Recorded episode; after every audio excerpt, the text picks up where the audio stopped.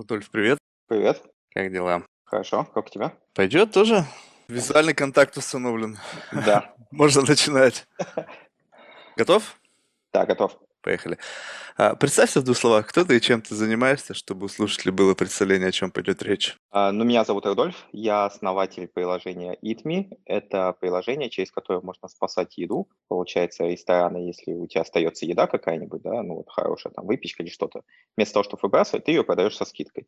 И получается такая как бы win-win-win ситуация, да, выигрываешь ты как бизнес, потому что ты не выбрасываешь, вот, какие-то деньги возвращаешь, выигрывает покупатель, потому что он получает скидку хорошую на еду, которая еще хорошая, и выигрывает наша планета, да, меньше food waste, меньше загрязнения.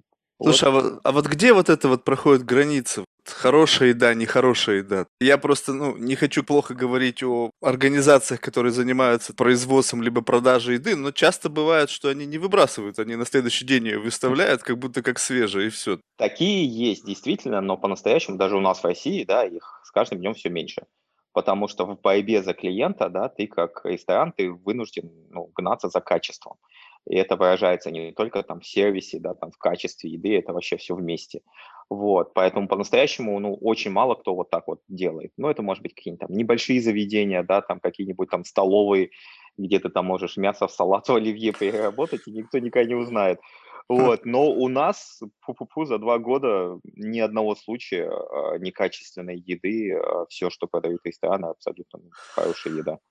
Слушай, а как это сказывается на э, бизнесе в том плане, что, ну, я просто ну, люблю иногда поесть суши. Есть рестораны, в которых я это делаю, заказываю еду. То есть, ну, тем, тем местам, которым я доверяю. И у них есть, э, ну, в некоторых из них есть такая опция, что, допустим, после там, не знаю, там 10 или 9 вечера они скидывают цены, поскольку действительно они приготовили какой-то объем, и если его не продать, то, по сути, это на выброс, да.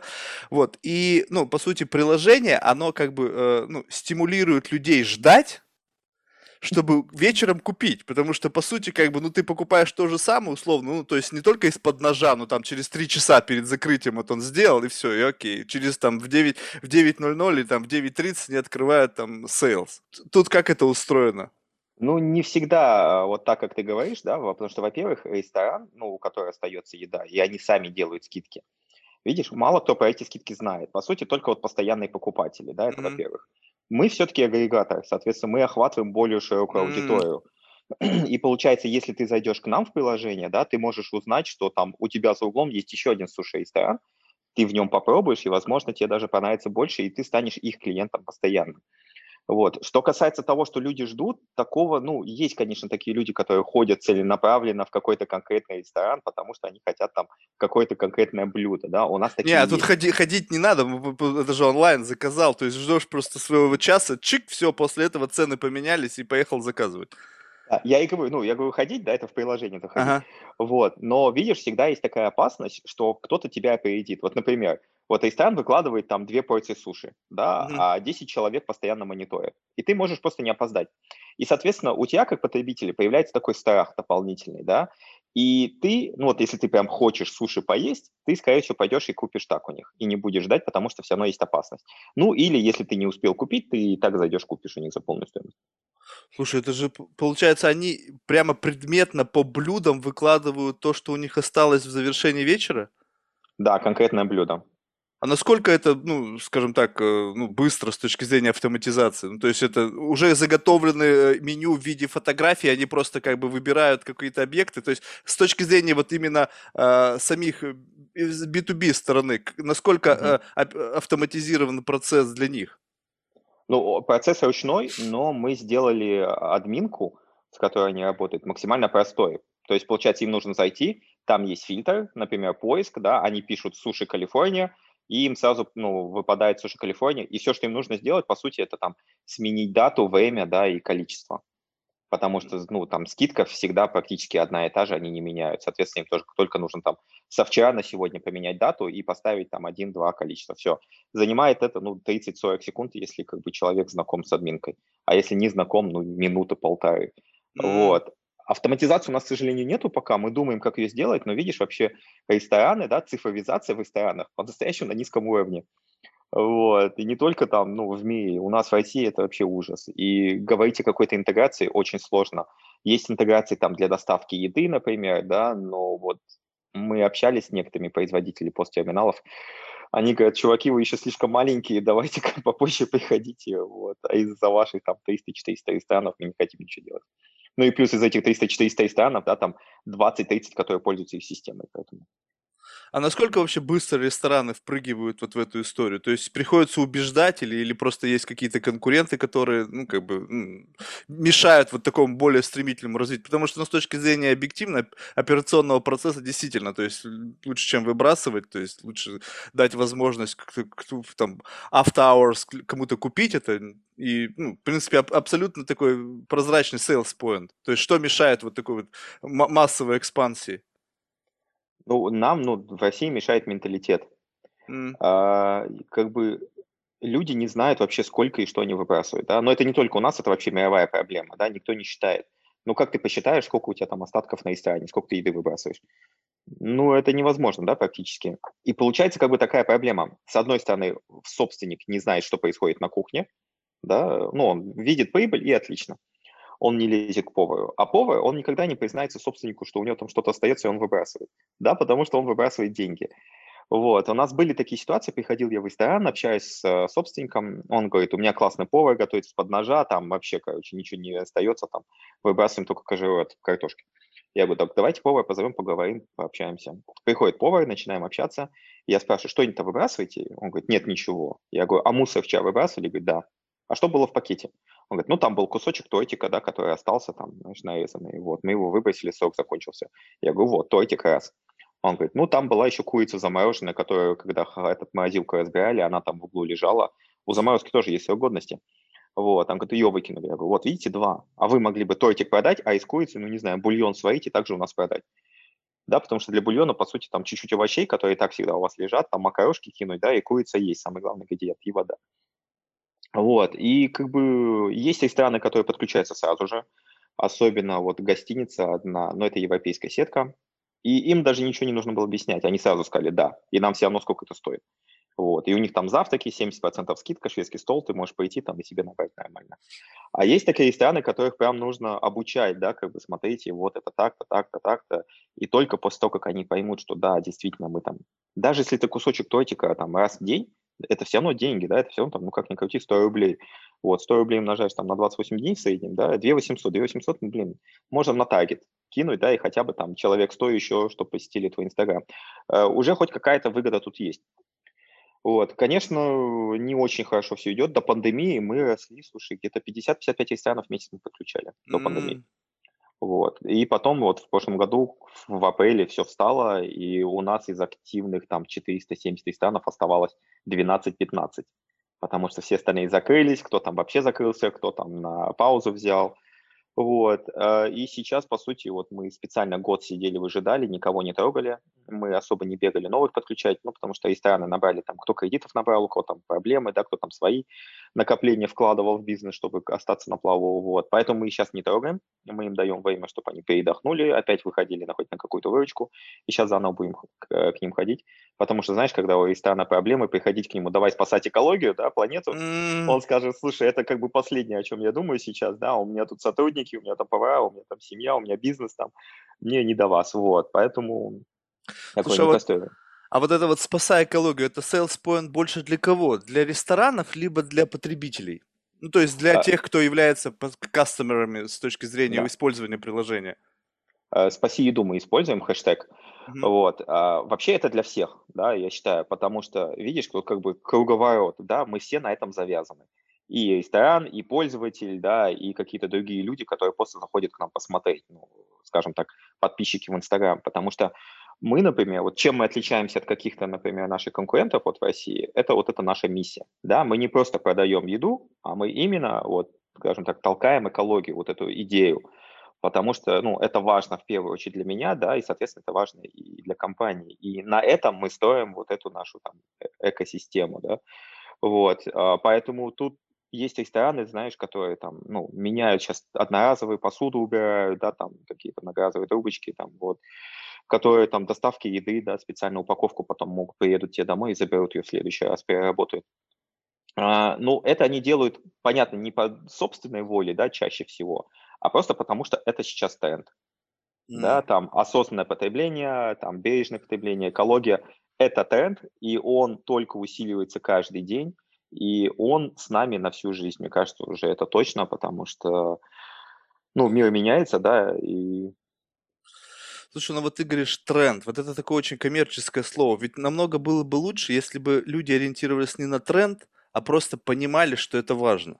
Потому что, ну, когда это тренд, это значит то же самое, что модная сумка. Ты ее покупаешь не потому, что она тебе нравится, а потому что это тренд. И то же самое, что рестораны, когда впрыгивают вот эту вот историю, когда там «Спаси еду», неважно, там какие-то другие программы во всем мире, там, не знаю, давайте будем бороться с пластиком или еще что-то, они это делают, вот именно почему я как бы использовал sales point, для того, чтобы понять, что вот это есть определенная хайповая волна, на которую нужно забраться для того, чтобы быть как бы вот в тренде. То есть вот мы, сетка ресторанов, мы отказались от пластика или там, не знаю, еще что-то делать. С одной стороны, это не умаляет того, э, той пользы, которую они делают, впрыгивая в этот тренд. Но если бы это было искренне от души, то мне кажется, то э, эффект был бы намного больше. Потому что, ну, я не знаю, насколько ты чувствуешь, вот я чувствую фальш, как бы, ну, не знаю, какой-то внутренний детектор. То есть я могу отличить, когда человек, там, не знаю, говорит мне о каких-то таких важных вещах с точки зрения, ну, таких вот социально значимых проблематик или экологически важных проблематик от души, или когда я понимаю, что он спекулирует, зарабатывая какие-нибудь социальные или политические очки. Да, тут ты, ты немножко прав, да, но потому что для ресторана, да, вот этот тренд экология – это деньги. Потому что потребители этого хотят, да, поэтому они за этим, за этим идут. Но для нас это мы создаем бизнес на этом, да, мы делаем вот этот тренд выгодным, потому что тренд может быть, ну, просто там, не знаю, котиков, да, там, смотреть картинки, ну, и рано или поздно он закончится, да, это тренд. Надоедят, надоедут, ну, там, надоели мне котики, я буду собачек смотреть или что-то другое, да, вот, соответственно, тренд поменяется, а мы хотим сделать из этого тренда именно ну, мейнстрим, да, чтобы это было выгодно для всех, чтобы это было бизнесом, чтобы на этом зарабатывали. Потому что я считаю, что если мы хотим что-то изменить, ну, вот ситуацию там с экологией, да, там, вот, нам нужно именно сделать какой-то хороший, ну, вот, бизнес-проект. Как есть другие проекты, там, например, шейнг, да, вот экономика. По сути, у тебя что-то есть, что нужно мне, и мы просто меняемся, да, там, или я тебе там какие-то денежки за это плачу. Вот, и получается, ну, нам не нужно новый продукт создавать, да, какой-нибудь ну, там, каршеринг, например, да, ты мне отдал в пользование, уехал там отдыхать, я взял у тебя машину на неделю покататься. Супер, да, и как бы мы минимизируем такое, таким образом вот этот негативный импакт на нашей жизни, на нашу планету. Вот, потому что просто делать тренд, ну, там, что-то быстренько продать модную сумку, да, ну, все, сезон закончился, начался новый сезон, полгода прошло, да, давай новую сумочку мне. Mm. Вот, у нас же по-другому, мы хотим, чтобы это было постоянно, да, чтобы это было выгодно всем и все этим пользовались. А, а в какой момент это стало важно для посетителей ресторанов? Вот как ты думаешь? Вот, э, то есть это что, просто какая-то была очень такая большая масса, накопилась информации, что люди вдруг, ну, то есть э, вопрос, наверное, даже больше такого уровня. То есть насколько сейчас вот этот вот зеленый флаг, если он висит над рестораном, является определяющим фактором при выборе места, где поесть? Э, что касается где поесть, вот я не могу сказать, да, потому что я еще не видел каких-то, ну, там, хороших исследований. Было исследование, а, то, что люди, там, 80, кажется, процентов, ну, как-то большая очень цифра, да, точно больше 70, готовы переплатить за какой-то экопродукт. Mm. Да, поэтому сейчас очень часто ты можешь там встретить там на какой-нибудь там стиральном порошке эко или био там что-нибудь, да, там вот яйца free-range eggs, да, например, там, э, что-нибудь такие вот эти сигналы. Ну, чаще всего вот они, конечно, используют это для того, чтобы просто это продать, да, потому что вот есть вот эта статистика, и люди готовы там дополнительно 10% накинуть. А, что касается ресторанов, мне кажется, здесь, ну, не совсем так, да, потому что в первую очередь ты идешь в ресторан за каким-то experience, да, там, чтобы получить там, ну, не только вкусную еду, но и сервис, там, э, уют, да, и все вместе. И как бы экология здесь тебе, она уже чуть-чуть менее важна, чем, например, когда ты покупаешь там яйца в магазине. Вот. А, но мне кажется, это все равно важно для людей, потому что, ну, например, если ты берешь кофе с собой, да, ты пойдешь куда-нибудь в кофейню, которая даст тебе скидку в свою кружку, если ты с ней пойдешь. Да, вот mm. это какая-то маленькая экологическая инициатива вот этой кафешки, но которые выгодны и тебе, и ресторану, да, потому, ну, кафе. Потому что я, получается, лояльный пользователь этого кафе, да, а лояльный за счет того, что они наливают мою кружку, они ее мне там сполоснут, и еще я получу 10% скидку. Mm-hmm. Вот. Это о том, о чем я говорил, да, что мы создаем бизнес вот вокруг вот этого, вот, чтобы это было выгодно всем. Слушай, я понял. То есть просто на самом деле, э, ведь как бы делая благое дело, можно не просто промывать людям мозги, что вот нужно заниматься экологией, но и заниматься бизнесом, но делать его экологично. Все Ты... верно. Вот э, это, это вот, ну, это новое направление, да, это называется импакт бизнес. Есть даже импакт инвестирования, есть уже ассоциации импакт инвесторов это новое, ну, везде в мире, но это, ну, набирает популярность, да, потому что люди понимают, что, как бы, делать что-то хорошее всем, да, ну, мне, как бизнесмену, зарабатывать, там, какому-то там человеку, какому-то там бизнесу и еще и планете, да, это, ну, когда выгодно всем, это лучше. Ну, и плюс пользователь более лояльный к тебе, да, если ты, как бы, ты зеленый бизнес. Вот сейчас, если ты не посмотришь, вот любая корпорация, которую мы всегда считали грязной корпорацией, да, например, там, Э, электровырабатывающая какая-нибудь там эта компания, они все равно есть какие-то инициативы, которые делают их зелеными, да.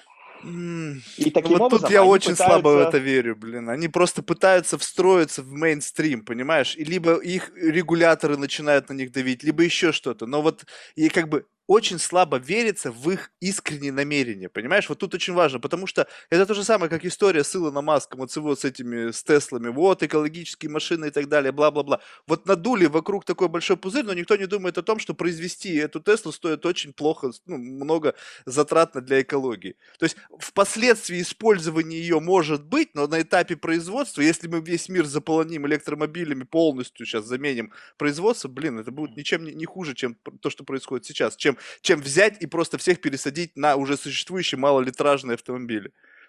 Не, я тут с тобой согласен. Я говорю о том, что да, а вот эти компании не пытаются ну, ввести в свой бизнес какое-то там подразделение импакта, да, чтобы было.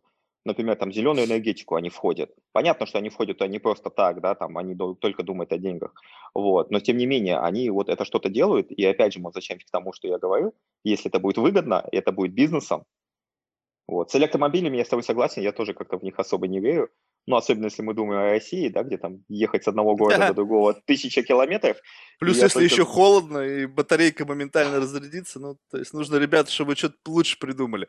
Слушай, а вы знаешь, да. вот, может быть, не совсем я сейчас как бы такую популярную вещь спрошу, но просто это нужно, чтобы для понимания, может быть, ты просто мне объяснишь. Вот лично для меня, ну, то есть, ну, может быть, я, конечно, не сам подходящий пример, но у меня куча тараканов в голове, но вот смотри, когда я понимаю, что тут как бы правильно, наверное, как вы позиционируете эту еду? Ну, то есть, условно, когда вы говорите, что эта еда могла бы быть выброшена, и, и типа и продаете ее людям, которые, ну, как бы покупают условно, то есть у меня в голове сразу же, ага, то есть ощущение такое, что кто-то там из помойки взял этот тортик, положил, и я его сейчас покупаю. Думаю, блин, они его так были иначе выбросили, а я сейчас за него деньги плачу. То есть вот, вот э, как вот, вот в этом отношении, я, я, ну, может быть, это, конечно, очень такое утрированное мое представление, но все равно, то есть вот, вот как вы позиционируете этот товар, вот что это такое? Ну, мы специально делали вообще приложение, чтобы оно было максимально похоже на любое другое приложение по заказу еды, да, вот, например, по доставке. Мгм. Потому что тогда, ну, пользователю не нужно обучать, да, он просто заходит, смотрит, ну, понятно, добавляет в корзину, оплачивает, приходит, забирает, или там в Москве, в Питере есть доставка. Вот. а, Но мы не скрываем, что это еда, которая именно в ресторанах остается, да. А, Мы, ну, обучением мы занимаемся по-настоящему очень много, да, не только в Инстаграме, там мы там выступаем на всяких мероприятиях и в универах, вот, и просто здесь, видишь, еще сама идея в том, что, к примеру, вот ты заказываешь пиццу себе домой, да, Мгм. среднее время там доставки пиццы там, ну, 45 минут, например, скажем так, в большом городе, да, а пицца готовится и принимается заказ минут 15. Соответственно, 30 минут эта пицца лежит а, в коробочке, в сумке у доставщика, едет к тебе по улице там и как-то так, да, и ты получаешь товар, который уже не свежий, это не та пицца, которую ты получишь в ресторане, а ты за нее заплатил полную стоимость.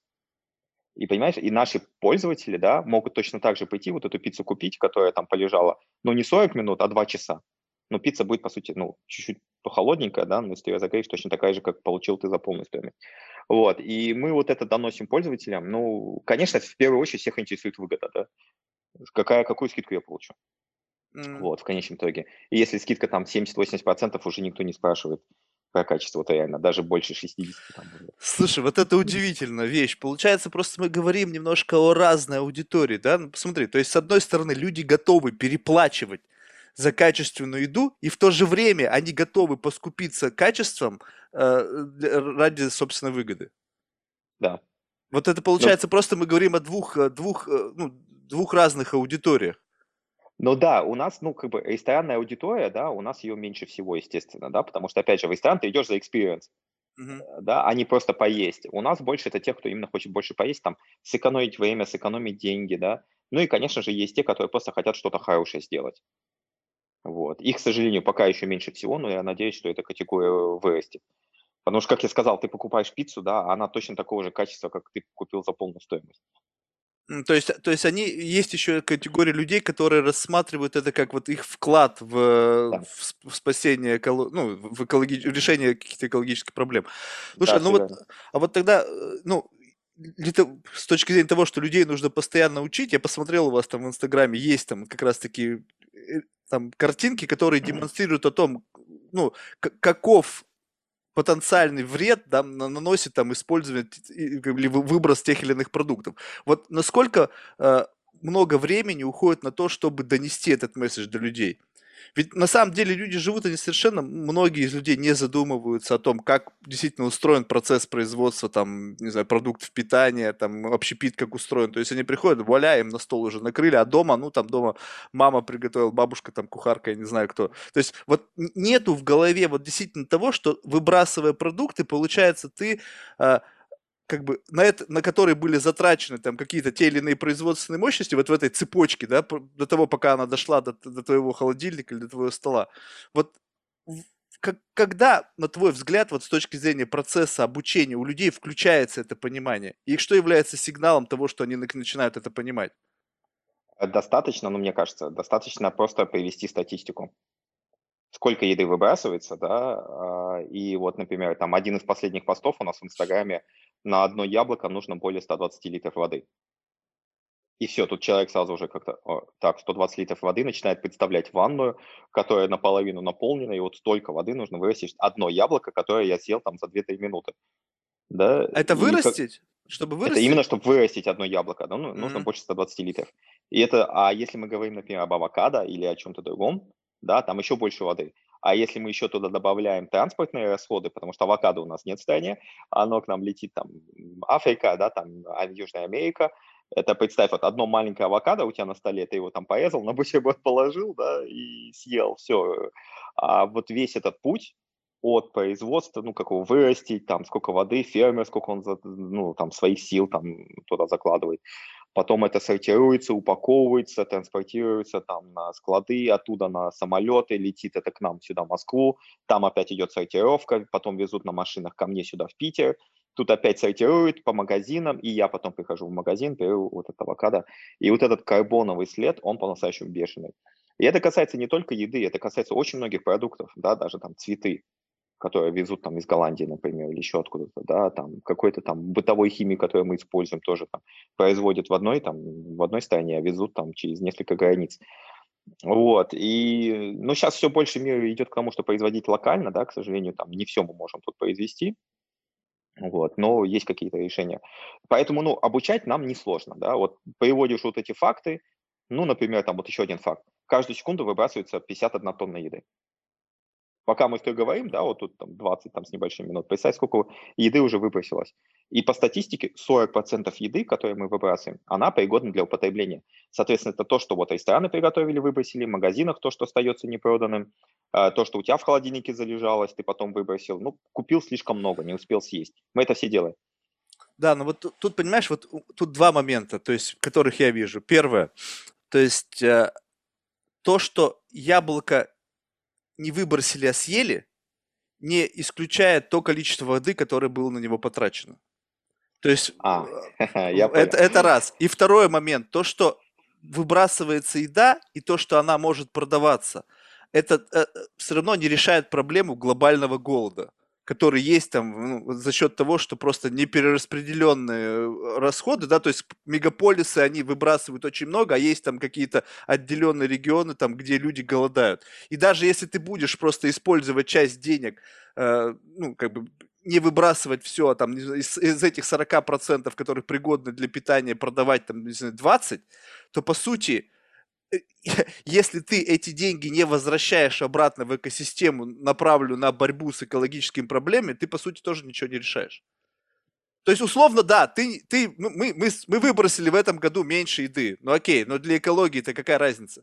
По сути, мы потребили все это, э, энергия была затрачена, карбоновый след остался, воду мы спалили.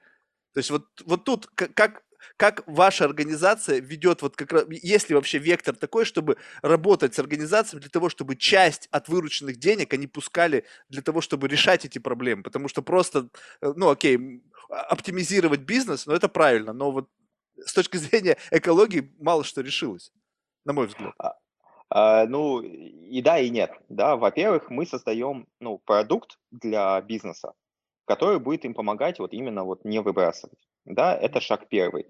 Вот. По-настоящему ты, когда покупаешь яблоко, ты платишь не за одно яблоко, да, ты платишь за все эти яблоки, которые потерялись вот в этой цепочке поставки еды. Вот. А, и производят сейчас так много только потому, что потребители стали очень привередливые. Да, мы хотим клубнику там в декабре, мы хотим самые красивые яблочки, чтобы были на полке, да, соответственно, яблочко, которое немножко там придавилось, его выбросят. Вот. А мы не говорим, что вот мы одни прямо решим вот эту проблему, да, пищевых там отходов. Вот. Но мы создаем инструмент, через который это можно минимизировать. Вот. Потому что если у бизнеса, ну, вот ты часть денег будешь себе возвращать, да, ну, себе в кошелек, ты можешь вот эти деньги потратить на что-то вот чтобы там решить какую-то дополнительную, например, проблему, да, вот заменить одноразовую посуду, например, на что-то другое, да, есть же проекты, которые делают вот эту возвратную тару, да, но просто для ресторана это, это дополнительные деньги, и их нет куда брать. А если, например, они от нас будут возвращать там 1050 рублей в месяц, да, какой-то большой ресторан, вот эти деньги можно направить на что-то другое. Понятно, да, что мы одни не решим эту проблему, потому что проблема тут глобальная, да, это перепотребление, эко, экономическая модель, которая у нас сейчас. Нам нужно потреблять, да, чтобы вообще у нас был какой-то экономический рост. Вот, это основная проблема. Вот. Пока мы от нее не отойдем, а отойдем мы от нее не скоро, я думаю, вот, поэтому будет вот, э, вот это существовать. А для экологии, конечно, тут, ну, потому что человек, если съест яблоко, да, оно не попадет в мусор, но это уже какой-то небольшой плюс. Понятно, какой, то, что там... Для экологии-то какой плюс? Вот это плюс, ну, для, для, может быть, для понимания человека, что он, я съедаю яблоко, и я не делаю как бы напрасным, вот это вот, вернее, как, как это правильно сказать, что я, когда я съедаю яблоко, я понимаю, что все, что было сделано, уж хоть не, не совсем напрасно. То есть ну, вот то, что вода да. была потрачена, то, что карбоновый след, ну я окей, я его набил в свой желудок, и что? И что мне легче стало от того, что я теперь этот карбоновый след, он оправдан, что он меня на секунду, он меня удовлетворил мои вкусовые какие-то потребности? Ну, во-первых, он становится реально оправданным, да, потому что, ну, по сути, ты не выбросил яблоко. А во-вторых, яблоко, которое попадет, ну, вот в мусорку, потом на полигон, оно начинает портиться. Да, соответственно, чем меньше такой еды будет попадать туда, вот. И видишь, как бы наша площадка все равно она может решить вот эту проблему распределения продуктов. Чуть-чуть, но может решить. Потому что вот, например, молоко по 100 рублей – это дорого. Да? А молоко за 50 рублей, но там у которого остался там один-два дня, да, для меня это нормально. Потому что я могу взять это молоко, если у меня семья, я сразу его выпью. И видишь, и таким образом тоже распределяется вот эта еда, да, потому что... Mm. То есть еда делается более доступна для людей с, с низким достатком. Те, которые да. не могут себе позволить, ну, скажем так, э, потреблять больше, чем позволяет их потребительская корзина. Да.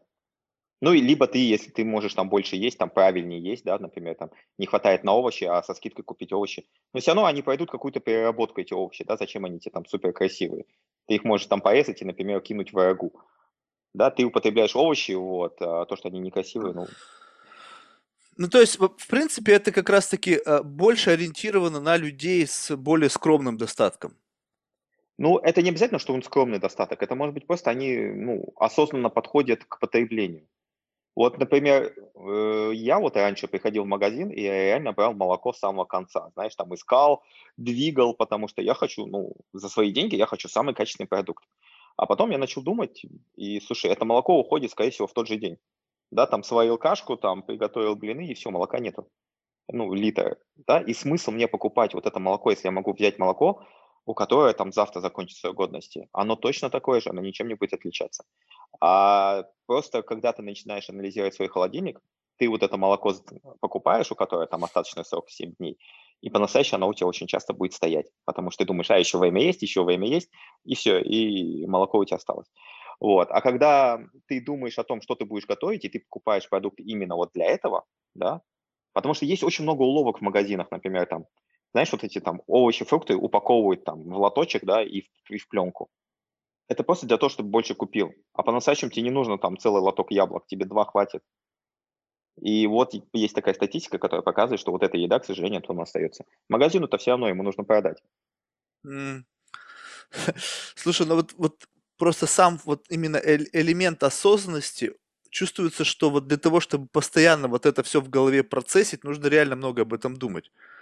Вот как вообще просто вот сделать вот такой mindset, чтобы вот действительно, приходя в магазин, ты просто не сгребал все там, вот и не, думал о том, сколько ты съешь. Вот просто, ну, действительно, честно буду говорить, я вот несмотря на то, что мне не безразлична, может быть, наша природа, да, и я, не знаю, там слезы на глазах наворачиваются, когда смотришь там какие-нибудь экологические там документальные фильмы, где там убивают животных, там рыбу, ну реально. Ну вот при всем при этом, может быть, я просто, конечно, ну, идиот, и меня вот, это, вот даже это не влияет на то, чтобы я изменил свое отношение к потреблению. Вот это пост... я, я, с одной стороны, вот если я задумаюсь об этом, то есть если я включу свои мозги, включу свое сознание, может быть, придя там в супермаркет, либо там заказывая онлайн, я скажу, о, нет, стоп, come on, так вот это вот я, наверное, закажу меньше, потому что я обычно это выбрасываю. Но в целом, вот как-то это не, ну, не знаю, не работает. Согласен, это не работает, и тут есть несколько причин. Мгм. В первую очередь, это неудобно, это жутко неудобно.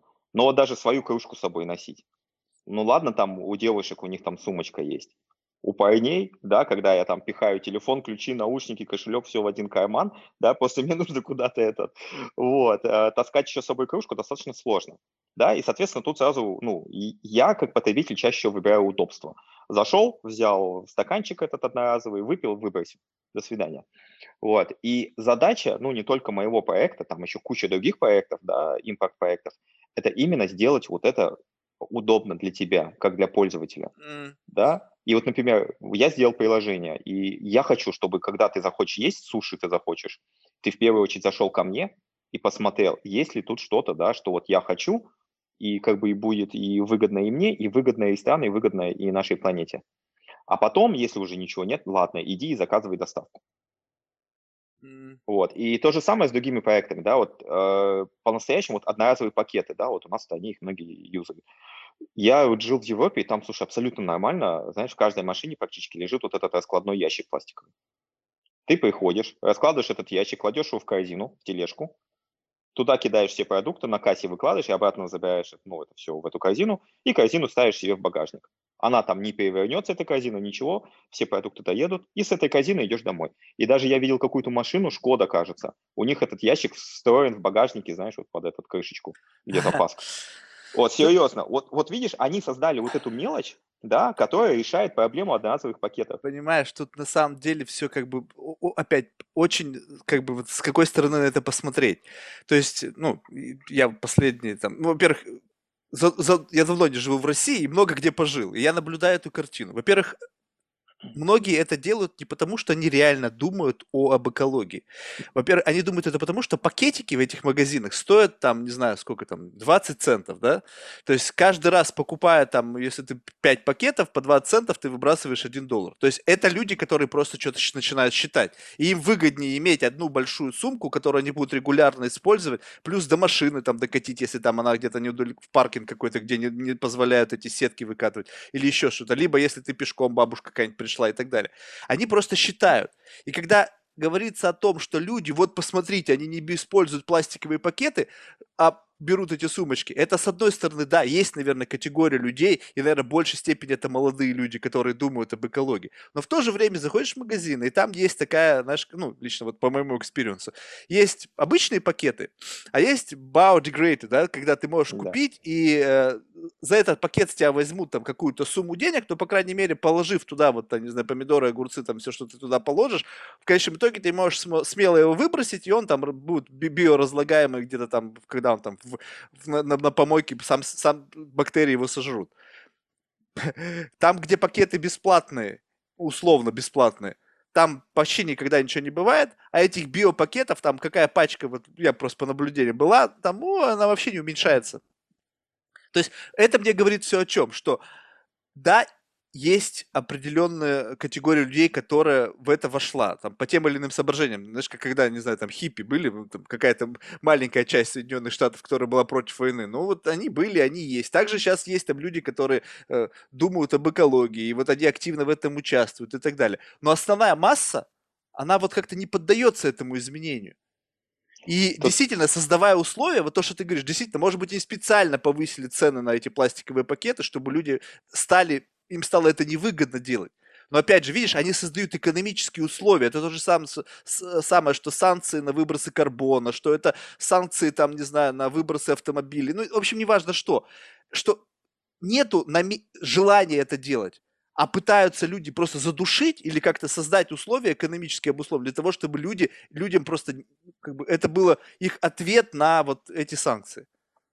Но тут можно э, взять за пример сортировку мусора. Вот я когда приехал в Германию жить, э, мусор сортировали только пока стекло. Mm-hmm. Это там 90-91 год.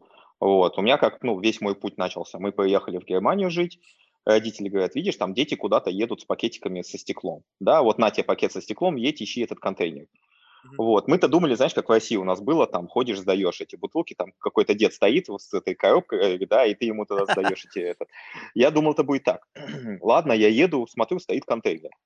Я тогда вообще язык не знал, но там я просто посмотрел, как кто-то делает, там какой-то какой дед поехал на машине, и он начал в один контейнер класть цветное стекло, в другое прозрачное. Вот. И тут я понял, да, что вот таким образом сортируют. И что сейчас у нас в Германии происходит? Да, там перед каждым домом несколько ящиков. И никто уже, ну, ты идешь автоматом, выбрасываешь нужный ящик. Видишь, люди, население прошло через определенный вот этот learning curve, да, э, через образовательный вот этот процесс. И то же самое с пластиком, ну вот, например, мы только вот сейчас начинаем его запрещать. Да, соответственно, опять же, нам нужно будет, ну, не знаю, там 10-20 лет, потому что все равно твои дети посмотрят, что ты сортируешь мусор, и они автоматом начнут делать. Вот, они увидят, что ты ходишь там не с многоразовым пакетом. И это для него будет тоже привычка, да. Mm. У нас вот в России приколы ходят, что вот все вот возвращают вот эту авоську, которая была в Советском Союзе, и сейчас это реально мода, вот ты встречаешь молодых людей, даже если это парень, да, он ходит вот с этой авоськой. Ну, как бы я вот себя не представляю с авоськой, хотя они у меня есть, да, я их там в машину кидаю, чтобы в магазин ходить. Но вот по улице так именно ходить как-то неловко. И все просто, ну, вопрос времени, да, как быстро мы это сделаем. Ну вот подняли цены на пакеты, соответственно, я надеюсь, что это будет быстрее, да, потому что реально мне выгоднее купить одну сумку и всю жизнь с ней ходить в магазин, чем 20 центов каждый раз. У нас пакеты есть магазин вот в России, вкусвилл сеть. Они специально делают пакеты тоже дороже, да, чтобы люди использовали многоразовые сумки чтобы это им было невыгодно. Не, вот это, это то, что ты говоришь, совершенно верно. То есть действительно просто недостаточно пока, видимо, поведенческих паттернов, которые влияют на твое именно твой, твой образ потребления. И если там на протяжении там какого-то времени мы будем постепенно это менять и вот людям представлять какие-то новые возможные варианты, действительно, я сейчас не задумался о том, действительно, а я ведь мусор уже тоже много, уже, уже лет, наверное, uh-huh. 10 сортирую. То есть поначалу первые 5 лет в Америке я как на это смотрел, ну, Стекло я сразу отдельно выбрасывал, потому что, наверное, было стрёмно, потому что у меня один раз был такой случай, когда, значит, э, ну, представь себе там огромный кондо-билдинг, там 76 этажей, и вот этот мусорные вот эти вот э, комнаты, где там этот центральный мусоропровод. И, значит, я буквально, может быть, первые недели моего проживания в Нью-Йорке. Я, значит, захожу с пакетом, а у меня там все. Ну вот мусорный пакет, там все, вплоть там, не знаю, там, абсолютно полный набор мусора. И, значит, женщина за мной стоит, тоже выбрасывать. И я шмяк, а там отдельно, рядом с мусоропроводом, отдельный контейнер для стекла. И там бум-бум загремело все это стекло. И она меня так посмотрела, такое ощущение, что, знаешь, я только что какое-то прямо преступление совершил, реально фейлони какое-то. И, значит, ну, она посмотрела, потом мне это высказала, типа, вот, смотрите, типа, туда-сюда, видите, что лицо славянское, как бы глаза безумные. А она мне объяснила, что, типа, вот это отдельный контейнер для, для стекла. И я такой, а, типа, типа, извините, не знал. И вот с тех пор несмотря на то, что я продолжал периодически складывать, когда я подходил туда, я вспоминал эту женщину с ее как бы видом таким, знаешь, как бы полным недоумением в ее глазах. И вот это, это, по крайней мере, повлияло. Но все остальное, вот когда там уже начинают биовейс, там вот это вот, до сих пор для меня это очень тяжело. То есть бумагу отдельно, там био, биоразлагаемое отдельно, это, это уже выше моих сил. Ну, это пойдет со временем. Я тебе, кстати, расскажу прикольную историю. А, я, когда был в универе, поехал по обмену в Японию на год. Мгм. Вот. а, Вообще ничего про страну не знал, просто изучал японский язык в универе, ну и был выбор поехать в эту страну. Продолжал как бы изучать бизнес там на английском, но вот был вот этот японский язык. И жил в квартире, и как бы я знал, что там сортировка, все дела, да, это. Вот. Но там это настолько сложно. там для каждого вида мусора свой пакет. Выставить ты это можешь только там после там 6 утра или 5 утра на улицу перед домом. И в определенный день, да, и, ну, это реально сложно, тем более, когда ты не знаешь культуру. И я как-то, ну, там, загулял, что-то затусил и просто э, скинул мусор в, два мешка. Все вместе, думаю, а ладно, никто не заметит. Они заметили, они начали копаться в мусоре, они нашли чек из-под кредитки, где написано мое имя, они связались с владельцем здания, узнали, в какой квартире я живу, выписали мне штраф, там 100 с чем-то долларов выходило, наклеили вот это э, уведомление с этим чеком как доказательство на эти два мешка и выставили мне перед дверью. Я на следующий день выхожу, у меня два мешка мои перед дверью и такое злобное письмо. Перевел письмо, понял. Сидел дома, вот реально пришлось выгребать весь этот мусор, да, сортировать его по разным и выносить вот правильный день. После этого я вот больше так не делал. Вот меня обучили. Да. Вот это, кстати, вот эти, я, как я еще раз говорю, вот эти санкции, любые меры, либо там административного характера, либо просто какой-то шейм, да, когда вот, ну, просто да. люди там начинают как-то на тебя э, влиять за счет своего, как бы выражения своего негодования. Это единственный способ, на мой взгляд, э, сделать, ну, по крайней мере, встать на эти рельсы. И с другой стороны, меня сейчас начинает как бы возникать следующая проблема. То есть с одной стороны, это должно быть как бы вот твоим самосознанием. Одно дело, когда есть регулирующие органы, вот как в данном случае, как в твоем примере с Японией, да, что это является административным правонарушением. У них, наверное, на, на уровне законодательства есть такая статья в их в, в, там, не знаю, в административном кодексе правонарушения, где за несортированный мусор и положен какой-то определенный штраф. Вот, но хорошо, когда это есть. Но когда этого нету, для того, чтобы это принять, это как бы, ну, очень большая боль. Потому что, ну, представь себе, что в стране, в которой там люди ну, мало зарабатывают, там у них там проблемы, связанные там с их реальным бытом, который и сам по себе плох, и еще их взять и заставить штрафовать их за то, что они там мусор свой жалкий не сортируют. Ну, это, наверное, может вызвать там бурю негодования, да? И вот как вот здесь быть? Вот как, как одно дело, когда страны цивилизованные, уже где очень высокий уровень экономики, где, в общем, уровень самосознания как-то так выстроен уже достаточно высоко. Там это понятно, и там это, может быть, будет более воспринято проще. Хотя, не знаю, в Нью-Йорке я видел до сих пор, бывает, гуляет с собаками, там по, по пятой авеню собака насрала наплевать. Пакет у него нету, он пошел, пофиг ему. То есть, хотя за это тоже предусмотрен штраф. Ну. И все равно, вот, даже в, в таких странах это все равно происходит. А здесь, где нету инструментов реально принуждения за выполнение тех или иных действий, как этого добиться? Вот как, э, каков, по-твоему, должен быть месседж, который объяснит людям, что это важно, учитывая то, что у них жизнь сама по себе дерьмо? Ну, я думаю, в первую очередь нужно создать инфраструктуру. Mm. А, вот, например, в Москве, в Питере ее, там, ну, в больших городах у нас, да, ее начинают там, может быть, не очень активно, но создают. А, вот, например, в доме, где я живу, у нас есть отдельный бак там для батареек, там для э, лампочек, а, для пластика, для бумаги, и есть бак для всего остального, да, ну, общий. Вот, и, соответственно, вот я реально вижу, люди у нас ходят, и вот пластиковые бутылки специально кидают в этот бак да, там э, есть, например, торговый центр Мега, они поставили сортировочную станцию, куда ты можешь поехать и просто познакомиться с людьми э, в городе, там, через знакомых, и они говорят, да, мы туда ездим, сдаем. Удивительно. Вот реально удивительно, они тратят как бы свое время, деньги на бензин, чтобы ехать в Мегу, которая находится там, ну, на окраине города, просто чтобы рассортировать мусор. Вот, понимаешь, да, если бы была бы инфраструктура где-то рядом с ними была такая возможность, они бы не ехали, они бы ходили, сдавали. Вот, и просто нужно это создать, люди сами начнут. Но это вот насколько, каким надо быть человеком, чтобы специально кинуть пластик, ну, в бумагу, например, да, если есть разные контейнеры. Таких ну, людей да. достаточно, ну, да, не так уж много, да, мы все равно же все в основном нормальные. Вот, и просто создайте людям инфраструктуру, пускай они привыкнут, начнут это делать, а потом уже вводить какие-то штрафы постепенно. А, конечно, вводить штрафы, когда нет инфраструктуры, да, и, ну, заставлять меня ехать в Негу, чтобы сортировать мусор, ну, это несерьезно.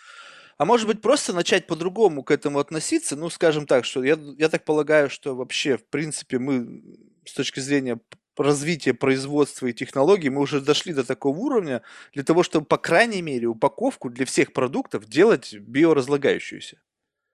То есть не использовать сырье, которое, ну, я, за исключением только тех продуктов, где использование там определенного контейнера предусмотрено нормами санитарными, там, либо просто ну, для того, чтобы сохранить его срок годности, максимально увеличить.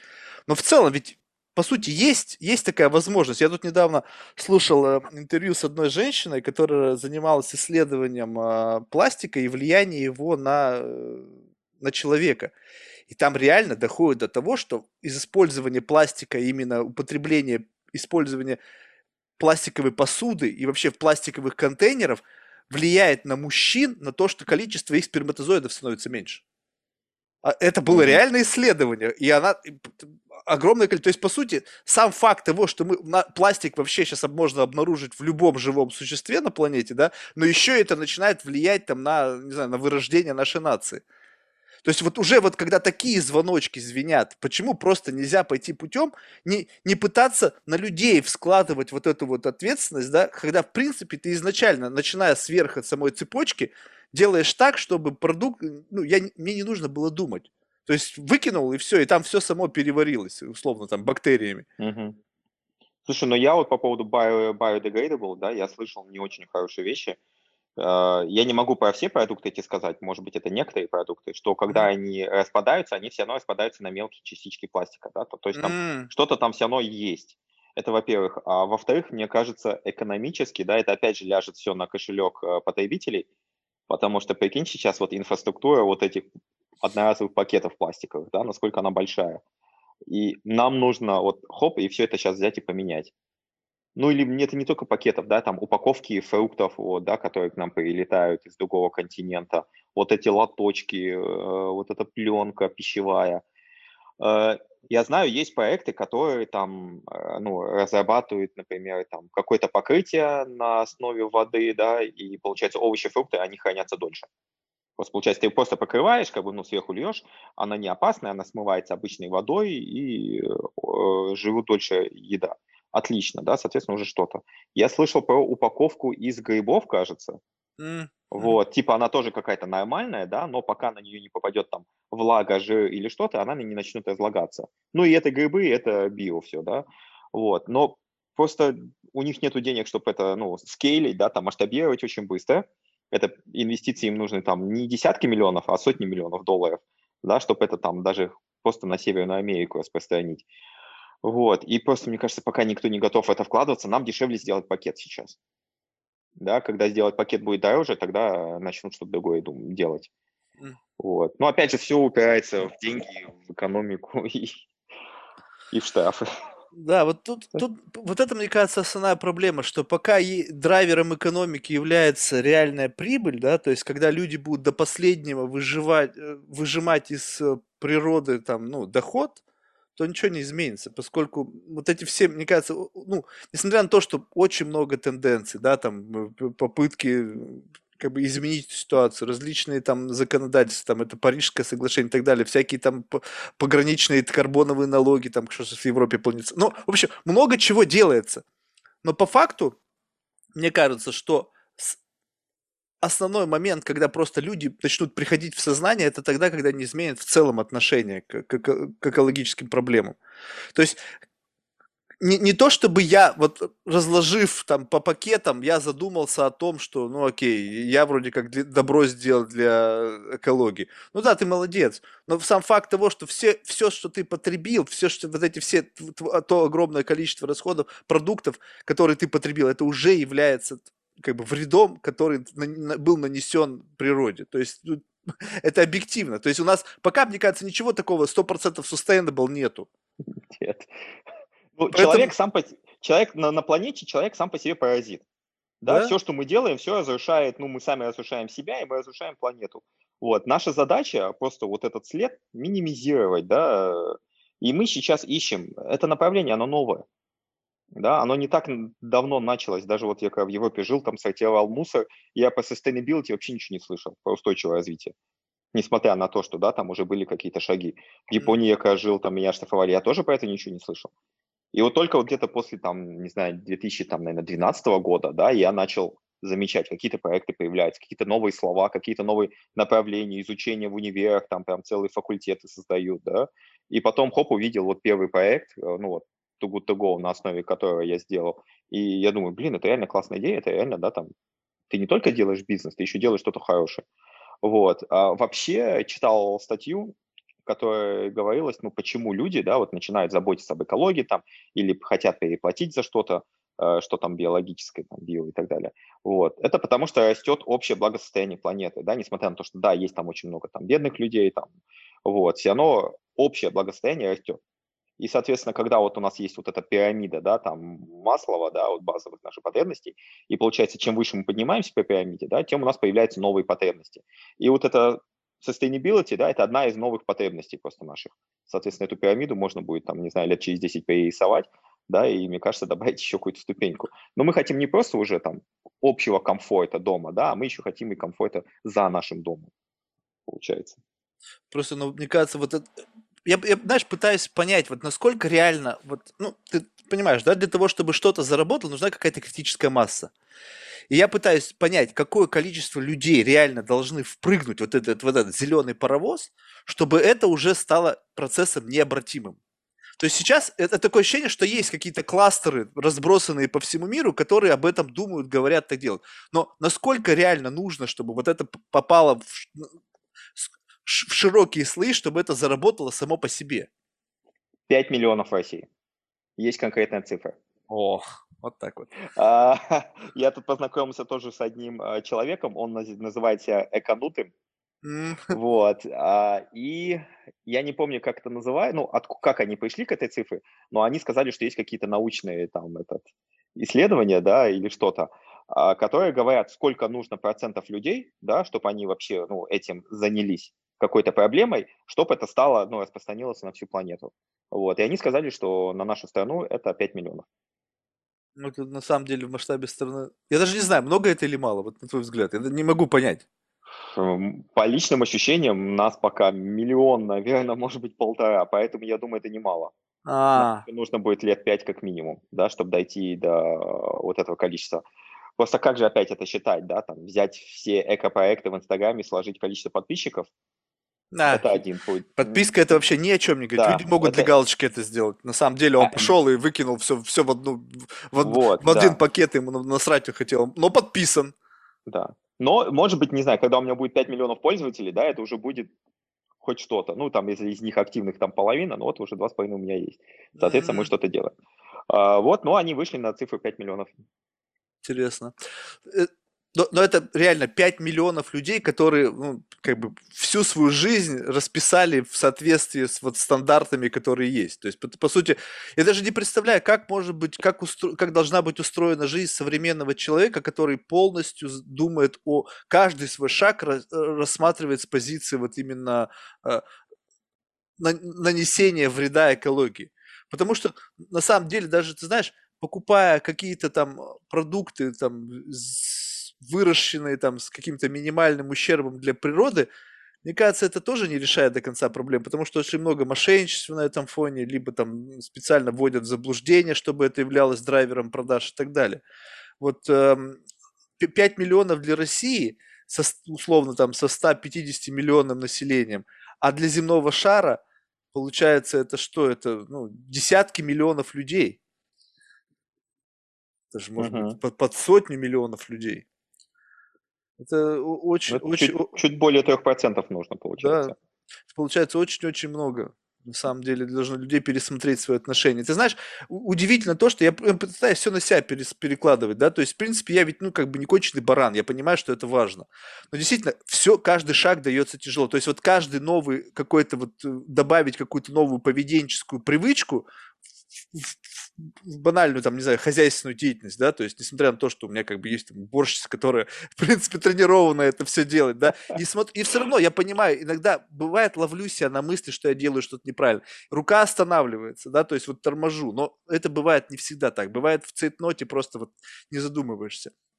И Слушай, мне кажется, тут, э, извини, перебью, быстренько скажу, мне кажется, тут нужно просто соблюдать баланс для себя как бы понятно, что ты там, например, ездишь на машине, да, для своего удобства, ну, потому что как бы этот, вот, но ты зато ходишь своей кружкой.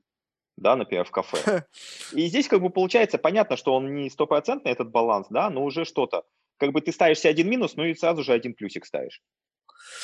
Вот знаешь, вот ты совершенно в самом начале правильную вещь сказал, что вы делаете это комфортным, то есть удобным, ну, не, не парься. Вот, да. вы делаете это удобным. И действительно, если бы вот вся инфраструктура, которая была бы вокруг нас, была бы комфортной, удобна с точки зрения того, чтобы мне было это делать легче, тогда было бы, наверное, все намного проще. И хорошо, что вот есть люди, которые этим занимаются, вот такие, как ты. Вот ты мне скажи, вот для тебя лично, а, вот что явилось таким ключевым моментом, когда ты понял, что я буду наверное, заниматься именно этим. Потому, ну, так объективно, наверное, с учетом твоего потенциала ты мог бы чем-то другим заниматься, и, наверное, было бы это более прибыльным. ну, то есть, э, это, это, наверное, такая тема, которая, ну, скажем так, как это сказать, это общественно значимое, социально полезное, но не самое прибыльное с точки зрения того, чем можно заниматься. Ну, согласись, кач- качать нефть, наверное, более прибыльно, чем заниматься проблемой пищевых отходов, да? Вот что, это то есть да. у тебя какая-то идеологическая основа была, то есть вот тот то experience проживания в разных там странах и какой-то даже такой плохой experience, связанный со штрафом, там, ты что ты увидел, что государство настолько сильно об этом заботится, что они даже штрафуют за то, что ты мусор свой не разложил. То есть вот что легло в основу создания проекта? Вот. Ну, тут ну, много причин. В первую, да, конечно, там вот эта экология, да, там, ну, для меня это важно, да, потому что я Почему? Как? Как вот это важно? Вдруг, как это, ты понял, это, что это важно? Это привычка. Вот как я тебе сказал, мне дали пакет, сортирую эти стекло. Все, я уже как бы автоматом я это делаю, да, я даже не думаю. У нас многие называют «я сортирую мусор». Я это называю «я выбрасываю мусор». Понимаешь, это настолько вошло уже в мою привычку, да, что я об этом не думаю. Вот. Вообще я всегда хотел, ну, открыть ресторан, да, ну, чтобы что-то было связано с едой. Очень люблю поесть, готовить, и прям к качеству еды я очень трепетно отношусь, да, вот всегда читаю этикетки, выбираю там, ну, это реально важно для меня, потому что я понимаю, как бы для нас, для человека, еда – это топливо для машины, да, ты же не будешь там спортивную машину там 80-м бензином заправлять, правильно? Она сломается, то же самое и человек. И получается, наше здоровье напрямую зависит от того, что мы потребляем. Не только то, что мы дышим, пьем, да, но и то, что мы потребляем еду. И я просто, ну, 84 года рождения, и я прошел весь этот путь от натуральных продуктов, которые у нас были тогда, да, до этого пути сейчас когда натуральный продукт ты должен настолько переплачивать. И это все результат того, что мы перепроизводим и перепотребляем. Потому что нам нужно помидоры выращивать 4 раза в год. Да, иначе мы не успеем там вот эту э, потребность потребительскую закрыть. Да, там, или еще что-то там. И это все ну, влияет негативно. И поэтому я хотел э, ну, сделать что-то другое. Да, вот познакомился с импактом, начал смотреть, как это работает, и мне это стало интересно, увидел вот этот проект Too Good To Go, да, и думаю, блин, надо что-то такое в России сделать, потому что Первое, я занимаюсь интересным проектом, мне это интересно, да, у меня была другая работа, которая приносила деньги, и на эти накопления я сделал этот проект. Но всегда хочется что-то сделать там важное для всех. Ну, mm. сложно это объяснить, понимаешь, как бы я просто сделаю бизнес, отлично, я получу там удовольствие, куплю себе там новую машину, квартиру, не знаю, что-то, да, там куда-то слетаю. Ну, это не то удовольствие, которое я получаю, от того, что, по сути, я ничего не зарабатываю, я просто вкидываю деньги вот так вот, раскидываю сейчас, да, там за это заплатил, за то заплатил. Но мне это настолько приносит удовольствие, потому что когда мне пишет какой-то пользователь или звонит какой-нибудь дедушка и говорит, слушайте, я вас тут увидел на телевизоре, вы делаете крутую вещь, мне это нужно, да, у меня маленькая пенсия, мне нужно купить еду со скидкой, но он не умеет пользоваться смартфоном. И вот он мне, он нашел где-то мой телефон, мне звонит, говорит, какой я молодец, да, и чтобы я ему помог спасти еду. Я ему говорю, ну, блин, я, к сожалению, вам ничем не могу помочь. Мы даже думали запустить э, ну, заказы вот э, по телефону специально для такой категории людей, но поняли, что это настолько такие затраты, мы их не потянем просто. Но это не будет эффективно. вот, поэтому отказались. Но мы сейчас ищем другие пути, как нам вот эти продукты, которые остаются в магазинах, да, со скидкой, как нам их до вот этой категории людей, которые пенсионеры, да, или у которых там маленький доход, до них это донести. Вот. Ну, я вот лично удовлетворение получаю, честно, от проекта, несмотря на то, что он не прибыльный, что я только сейчас трачу деньги. Вот. Ну, и я понимаю, да, что-то хорошее делаю, отлично. Ставлю себе галочку, да, там, знаешь, как нужно там, что Кор- нужно мужчине, корми... да, там. Кармические очки. Да, что-то вроде этого. Ну, там, что нужно сделать мужчине? Там, семья, дерево, дом, да. У меня вот просто дополнительная графа. Сделать какой-то проект, импакт-проект, который как бы, помогает всем. Слушай, вот знаешь еще, вот ты просто сейчас навел на одну мысль, ты ходишь в магазин и вот этикетки смотришь. Слушай, вот либо ты, либо те, кто нас слушает, сделайте реально приложение, которое по сканированию штрих-кода будет мне давать зеленый сигнал или красный, а я буду вводить категорию, сам в своем приложении вводить данные продукты, которые мне нужны. То есть, допустим, сахара должно быть ноль, либо там, допустим, углеводов должно быть не больше стальки-то, либо еще что-то. То есть я ввел категории товаров, которые продукты, которые мне нужны. И просто сканируя штрих-код, я мог бы понимать, подходит мне этот продукт или нет по содержанию тех или иных элементов. Это бы спасло, не знаю, часы времени, потому что эти мелкую упаковку, пока там найдешь, что там написано в описании, это пищевая ценность этого продукта, уходит реально больше времени на магазин, чем нужно. Это просто какой-то кошмар. Вот сделайте приложение согласен, да. банально, сосканировал штрих-код, там эта информация зашита, пищевая ценность продукта. Вот Каждый сам для себя критерий выбирает, сколько сахара он хочет есть, сколько нет. Сейчас просто приходишь в магазин, и когда ты видишь там полка с сыром, которая состоит из там 100 с лишним номенклатур товаров, в которых по какой-то причине в некоторых бывает сахар, Блин, ну, ребята, это три, э, часы, и только потом ты должен запомнить эту бренд, эту, а вдруг его не стало, и это целая, эпопея. Слушай, что... я с тобой согласен, да, это действительно проблема. Если кто-то сделает и слушатели, это будет круто. Вообще просто настолько сэкономил бы время, потому что действительно ты сейчас стал смотреть на этикетку, что там лежит. Кто-то аллер- аллергик, кто-то там да. не ест какие-то там глютены там или еще всякие, всякую ерунду. И это стало сложно, потому что упаковка очень ма- маленькая. Вот, ребята, вам продуктовые идеи, господа предприниматели. Бесплатно. Бесплатные, да, идеи. Конечно. Слушай, при том, что если кто-то разработчик, ему сделать такое приложение, вот элементарно, реально... элементарно. Да. Сейчас вообще, в принципе, вот знаешь, вот с этой повернутостью насчет еды, да, в силу того, что мы действительно слишком много жрали последние, там, не знаю, сколько там, даже не боюсь сказать, сколько, 30-40 ну, лет мы жрали все подряд, и вдруг сейчас задумались о правильном питании, и столько все на этом фоне. И вот чем больше вот это информационное пространство, тем сложнее становится, все сложнее и сложнее становится как бы отыскивать вот этот вот какой-то там вектор правильного направления, где, где, где правильная еда, где неправильная еда, что нужно есть, можно пить. И, знаешь, у меня была один момент времени, такая целая, целая история. Я люблю выпить кофе с утра, потому что ну, uh-huh. как-то себя вштырить с утра чем-то. Знаешь, у меня было одно время, когда я с утра колеса пил специально, чтобы проснуться. Очень жесткая история, знаешь, еле с нее слез, но тем не менее. Сейчас нужно что-то, чтобы с утра взбодрило. И пил кофе себе, пил, и вдруг как-то мне на глаза попалась статья, что кофе как-то чрезвычайно вредно, там какие-то канцерогены, чуть ли не рак. Не пил после этого полгода. Потом нашел другую статью, совершенно так же случайно, что наоборот это супер полезно. И вот знаешь, вот и так наша жизнь, вот, вот она теперь вот такая. Ты постоянно прыгаешь с одной ноги на другую.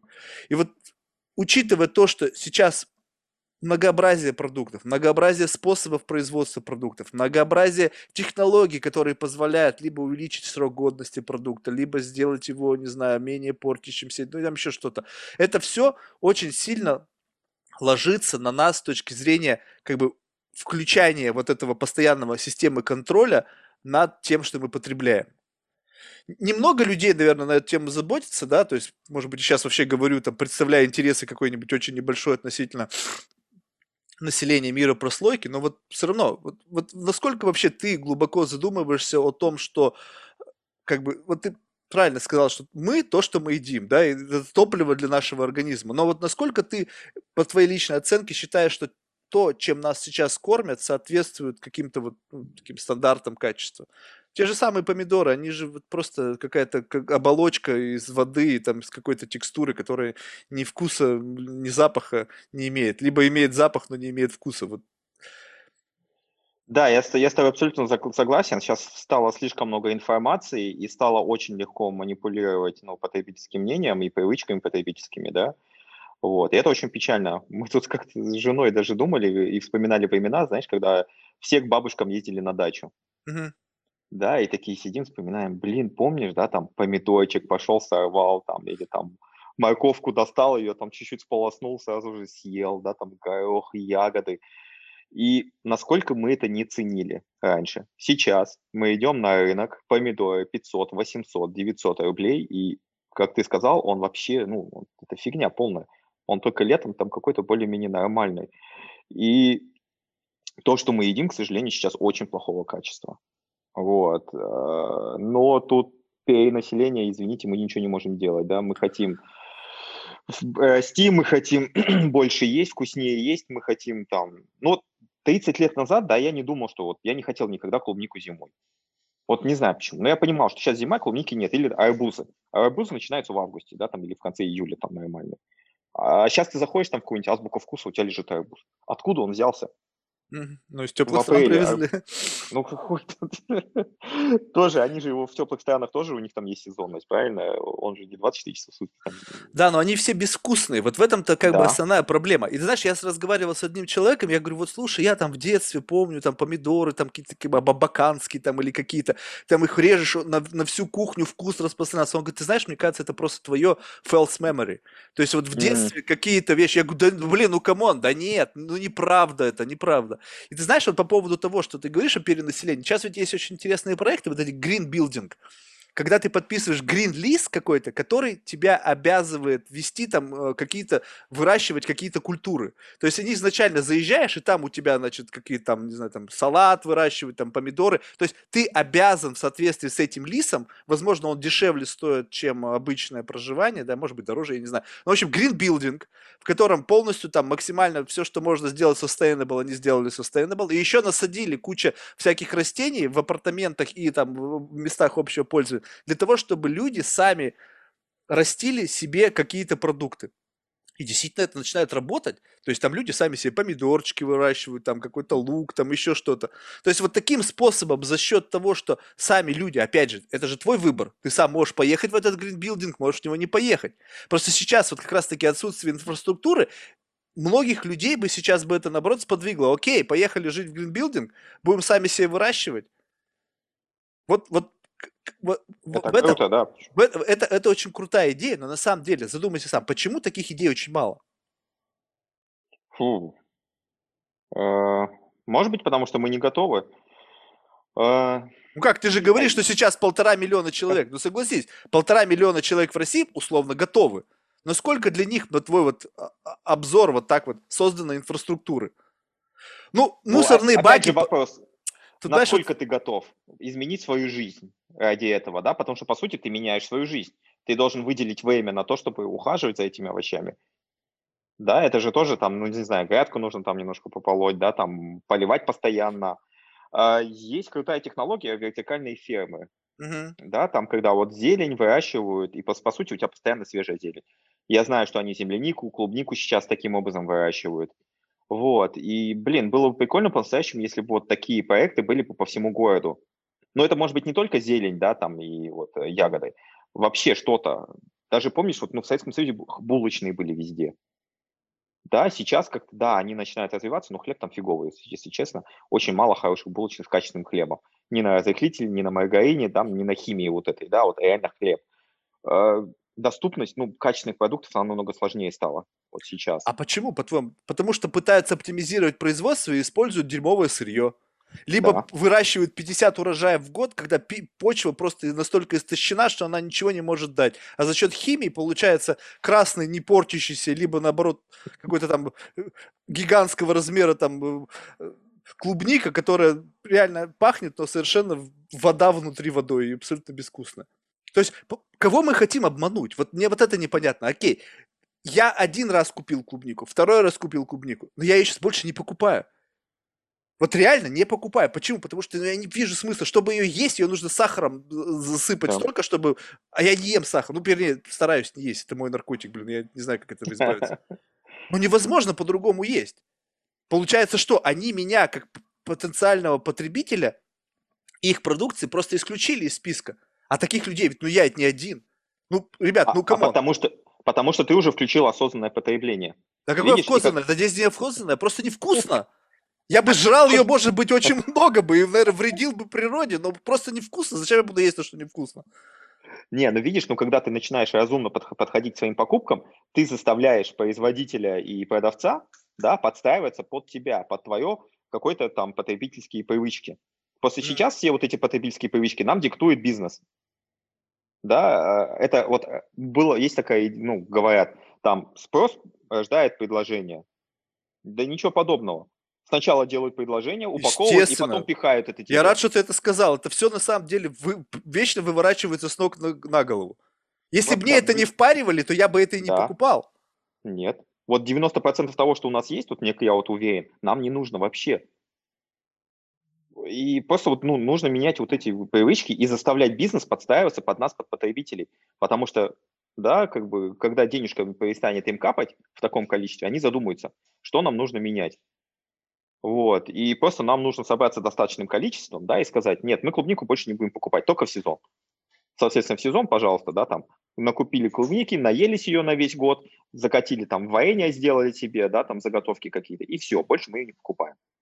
Да, и тогда вот производители будут нам только вот хорошую качественную клубнику давать, но только в сезон. Но опять же, видишь, здесь тогда становится такое этот, а если я не успею купить эту клубнику? Ты первый приехал на рынок там с большой машиной, затаялся, да, а я опоздал. Тут действительно эта проблема заключается в том, что э, человек в, в современном мире должен иметь возможность купить все, что он хочет, когда он хочет. И именно это является драйвером как бы да. всего. А для того, а чтобы а еще обеспечить... нажать кнопочку, и тебе домой пойдут за 15 минут эту клубнику поведут. Да, вот именно это все является драйвером того, что как бы, ну, экономика пытается обуздать вот этот вот какой-то, ну, это может быть несколько шаблонное мышление, что человеку нужно постоянно давать в ту же минуту то, что он хочет. Мне кажется, вот это является проблемой. Как только мы поймем, с одной стороны, это бизнес. Если человек хочет, то это упущенная возможность, если ты в этот момент времени не дал то, что он хочет, и не заработал на это деньги. Но с другой стороны, посмотри, во что мы превратились. Да мы, я реально бывает как бы выражаю недовольство только потому, что я не могу найти определенный товар определенного бренда в месте, в котором, в принципе, его чисто теоретически может не быть. То есть я реально захожу в аптеку, говорю, дайте мне панадол. А меня смотрят, в Испании панадол не продается. То есть я в каком-то курортном городе в Испании хочу получить товар, который вообще не продается в этой стране, и я еще возмущен. Да. Понимаешь, то есть вот настолько извращено наше сознание. Почему? Потому что я думаю, что мы живем в мире в таком, где я могу купить все, что я захочу, и если главное, чтобы у меня были бы деньги. Так и вот, если... человек, Да-да-да. человек превращается просто, по сути, ну вот, в кошелек. Вот помнишь мультик Волей?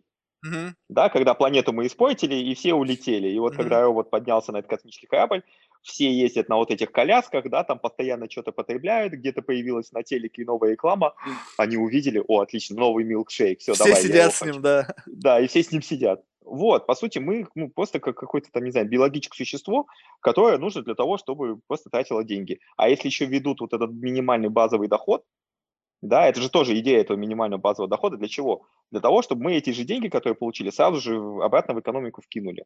Да, купили там какую-нибудь шоколадку на, эти, на эти деньги. Ну вот, понимаешь, э, согласишься со мной или нет, что ведь это не мы такими стали, нас такими сделали.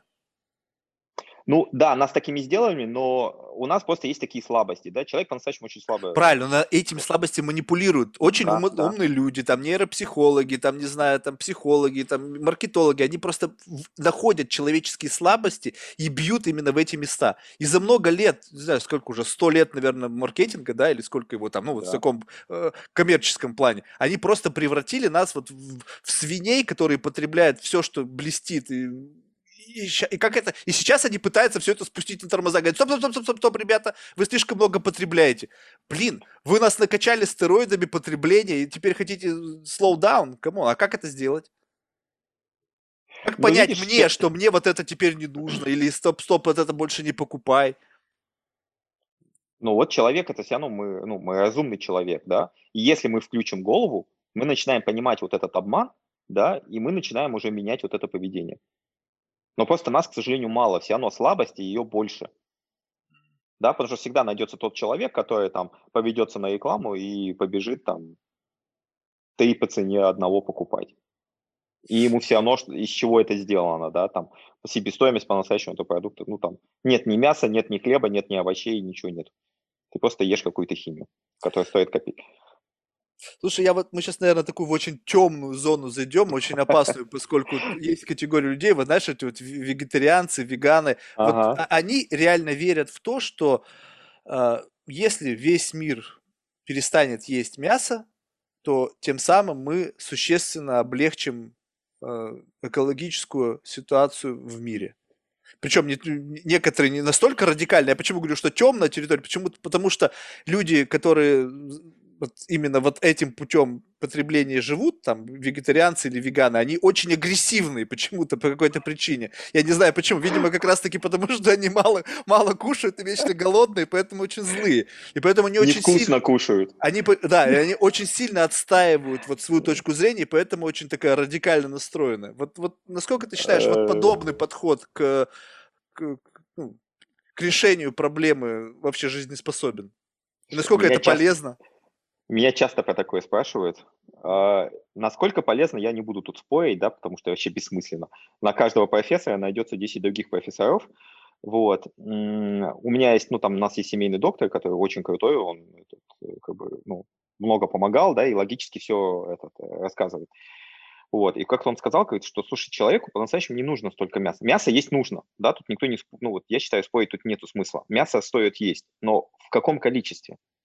Просто, опять же, мы привыкли перепотреблять, да, какой-нибудь там в Америке большой стейк съесть, да, если ты его съешь бесплатно, тебе десерт дадут. Я был в таком ресторане там с семьей, mm. мой брат реально съел этот стейк. Принесли э, десерт, очень крутой, вкусный десерт, но он просто уже не хотел его есть, мы его все съели. Вот. А, нам не нужно столько мяса, да, там по-настоящему тебе в неделю достаточно, там, если не ошибаюсь, там 150 грамм или как-то так мяса, да, вот. Сами вегетарианцы, почему они злые, сложно сказать. Мне кажется, это, знаешь, просто подход человека, да, такой. А, когда вот меня не слушают, да, когда там со мной не соглашаются, мне нужно громче кричать, да, это есть такая психологическая особенность у человека. Может быть, это с этим связано. А, я вообще против того, чтобы они вот стояли, кричали, там, не знаю, кого-то закидывали, там, или, знаешь, там, блокируют вход в магазин, да, чтобы никто не смог мясо купить. Но это ничего не изменит. Если вы хотите это что-то поменять, идите и создайте какой-нибудь крутой проект. Например, вот по искусственному мясу кто-то идет и создает, и не ходит, не кричит, какие вы плохие, убили животное. Да, вот что я не понимаю, почему, э, ну, не настоящее мясо они называют мясом. Они хотят все равно за счет вот этих мясоедов, за счет вот нашей культуры, когда употребление мяса, выехать, ну, чтобы свой продукт продвинуть. Mm-hmm. Ну, блин, это, ну, не знаю, как Пепси назвала свой продукт Пепси-кола, потому что была Кока-кола. Но ты делаешь новый продукт, иди и делай и распространяй, да, и не используй. Если вы категорически против мяса, то не используйте слово мясо, я так считаю. Используйте другое слово. Потому что мясо – это убийство животных, да, это ну, мясо животного. Вот. А насколько это э, ну, поможет экологической ситуации, тоже сложно, да, потому что вот как с электромобилями, да, например, если сейчас все машины перевести на электричество, сколько нам нужно электричества и сколько нам, ну, насколько мы ухудшим экологию, да, производить это электричество. То же самое с овощами да, насколько мы вот это поменяем нашу планету, потому что для овощей тоже нужно ну, много земли. Да, конечно, они там не выделяют вот эти парниковые газы, да, там как э, коровы, вот, но тем не менее земли и воды и удобрения все очень много а нужно. А сколько хомяков мы убьем и там полевых мышек, когда это все собирается урожай, об этом тоже никто не задумывается. Ты знаешь, мне кажется, да. вот эта вот э, идея по созданию искусственных, реально клеточных продуктов, то есть не, не мясо, которое состоит на 90% там из сои, да, а вот мясо, выращенное из клеток реального мяса, да, то есть без белка. Это же, в принципе, вот мы как раз, у меня был подкаст с, с ребятами, которые занимаются 3D биопринтингом. Это уже есть, но просто очень дорого стоит. По-моему, тысяча долларов сейчас стоит вырастить э, килограмм, вырастить количество клеток для того, чтобы сделать килограмм мяса. То есть, если эта технология станет более ну, как бы демократизирована, либо, не знаю, усовершенствована, либо прогресс дойдет дальше, это будет стоить приблизительно столько же, сколько будет вырастить, ну, купить, там, не знаю, кусок там стейк, да, может быть, чуть дороже, то это пойдет в народ. И представляешь себе, как будет удобно, когда у тебя стоит, там, не знаю, 3D биопринтер, который еду печатает, и тебе выбрал там напечатать там стейк, напечатать там стейк сальмона, либо там еще что-то, и он будет реально из того, из чего сделан сальмон. Плюс, еще учитывая твое здоровье, ты можешь там, не знаю, кровь сдать там в этой же машине, он тебе подберет необходимый уровень там холестерина, белка, там аминокислот. Вот, вот это будущее. И тогда действительно, да. но, ребята, не говорите мне о том, что я не должен есть мясо. Я тебе скажу честно, я 6 месяцев был веганом. Я набрал, не знаю, около 10 килограмм, потому что жрал все. Все, все, что можно было, но потому что я был бесконечно голоден. Я бенефитов для своего здоровья я вообще абсолютно не понял. То есть я разжирел, я был какой-то вечно вялый, вечно какой-то неудовлетворенный. Другая крайность. Кетогенная диета, когда ты как раз-таки не ешь ничего, что связано с углеводами, да, и ты ешь одно мясо, либо вот какие-то продукты с нулевым содержанием там э, углеводов, да, там, ну, бли, стремящимся к нулю. Тоже ничего хорошего, понимаешь? И вот, и вот понимаешь только одно, что э, вся сила в балансе. И да. вот когда ты находишь для себя этот какой-то здравый баланс, здравый смысл, вот этот вот, который, в принципе, сейчас нас постоянно пытаются сдвинуть. То есть, по сути, у человека же у него все, ну, как бы гомеостаз, то есть у тебя должно быть все, все закономерно. Вопрос просто в том, что это никому не выгодно. Потому что есть бизнес, есть доктора, есть медицина, и все они между собой связаны. Если будет много здоровых людей, то медицине это будет невыгодно, фармацевтам будет это невыгодно. Выгодно будет это только самому человеку, но кто думает о нашей выгоде? Слушай, абсолютно верно, да, никому не нужно, потому что... Но опять же, все возвращается к экономической модели, да, может быть, там лет через 50 придумают новую экономическую модель, да, уже не потребление будет, а что-то другое. Вот может быть вот как раз вот эти полторы, полтора миллиона, которые там будут 5 миллионов, они подрастут, поколения сменятся, люди, которые сейчас у власти, они ну, уйдут на пенсию, либо отправятся угу. в лучшие миры. И вот как раз новое поколение людей, которых вот э, другие взгляды. Но тут, понимаешь, очень правильно сейчас, что, по сути, сейчас на нынешнем поколении лежит ответственность на том, как будут мыслить будущие поколения и как они будут относиться к экологии. И вот здесь, пожалуй, нужно как бы избежать радикализма, чтобы это не стало опять очередной возможностью для людей э, как бы, ну, злоупотреблять этим, понимаешь? Вот когда ну, сейчас говорят, вот фат-шейминг, да, вроде как да. бы нельзя это делать, потому что ты человеку можешь навредить и так далее. А я считаю, можно. Потому что если ты, тебя никто свиньей жирной не обзывает, то ты будешь всю жизнь свиньей жирной. И если тебе никто не будет стремать за то, что там твоя собака насрала на улице, и ты ушел и не убрал за, за ней, да, ну, это био, конечно, тем не менее, но все равно. Если никто не будет тебе это говорить, то тоже это будет продолжаться дальше. Если никто не будет тебя винить за то, что ты э, вредишь природе, потому что это, не знаю, незаконно, стыдно там или еще что-то, тоже ничего не произойдет. Но опять же, если это будет слишком этого много, и это будет использовать как инструмент для, знаешь, как бы давления на тебя, возможно сделать тебя как бы уязвимым, тоже неправильно. И вот как вот этот опять баланс найти?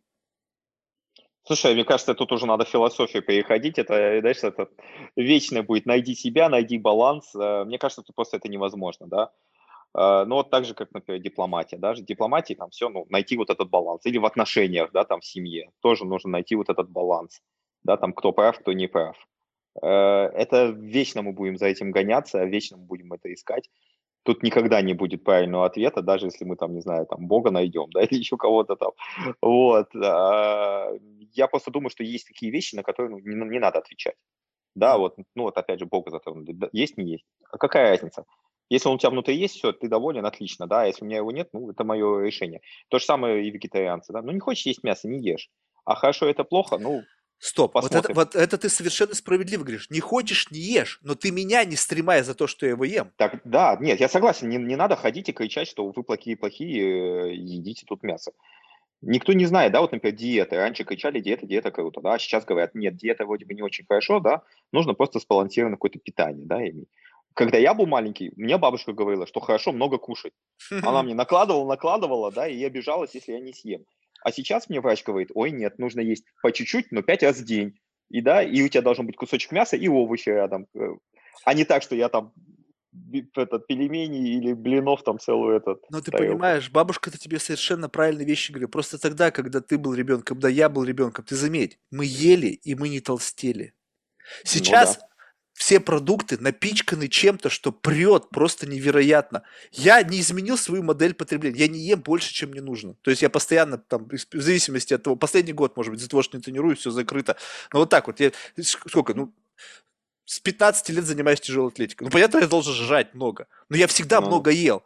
Но за последнее время пребывания вот в странах, где сахар ложат везде для того, чтобы стимулировать твои вкусовые ощущения, в минимальных пропорциях, но он есть везде, меня так расперло, что, извини меня, я просто вынужден теперь контролировать это. Когда продукты изначально качественно сделаны, если бабушка тебя кормила тем, что у нее там на даче выросло, либо она там купила где-то на ферме, либо там молоко из-под коров, там все было более-менее натурально. Мы ели, мы становились действительно здоровыми, крепкими, сильными.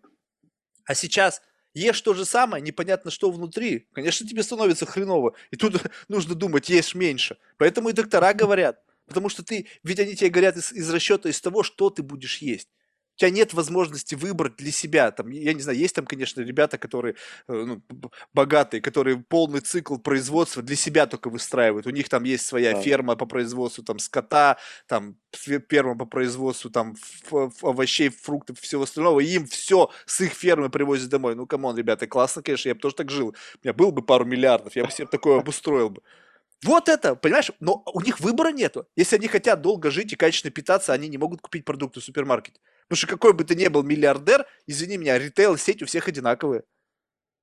Ну, есть а, какие-то магазины, там какие-то там что-то, но я тоже сомневаюсь, там просто по козьему ценнику продают продукты, там, не знаю, с какой-нибудь, ну, не знаю, там разве что сыры, икра, вина, там, алкоголь. Но мясо есть мясо. Ну да, там есть какая-то там японская там говядина, это там по 200 баксов за килограмм или там за стейк. Ну, Блин, но все равно ограничено, они все равно едят то же самое. Поэтому даже имея сверх деньги, ты все равно вынужден жрать то, что тебе предлагают. Ну, либо пойдешь в ресторан, и там тебя также накормят. Слушай, вот, Положат да, что-нибудь. Да-да-да. Слушай, а вот если говорить о вообще стратегии развития бизнеса, вот, ну, понятно, очевидная цель. Вот, но вот что, что сейчас лежит в основе, в стратегии твоего бизнеса? И как, как насчет географии? То есть какая-то планируется экспансия? Как вы в этом направлении вообще движетесь? А, ну, она у нас немножко поменялась, и это было связано все с проблемой привлечения инвестиций. Mm-hmm. Потому что, ну, мы занимаемся такой темой, да, которая в России не популярна, и да, у нас тут есть какие-то импакт-инвестора, там, да, люди, которые тоже ищут такие проекты, вот. Но в основном интереса очень мало, да, нам, ну, в России очень, вообще практически нечего ловить, и нам это многие говорят. А, и поэтому мы сейчас смотрим все больше на Восточную Европу, uh-huh. именно, потому что аналогичных проектов в Восточной Европе нет. Вот этот, который Too Good To Go есть, но они все идут Западная Европа и Северная Америка. А, но это потому, что они берут высокую комиссию за каждое блюдо, там евро 0,9, кажется, за каждое блюдо.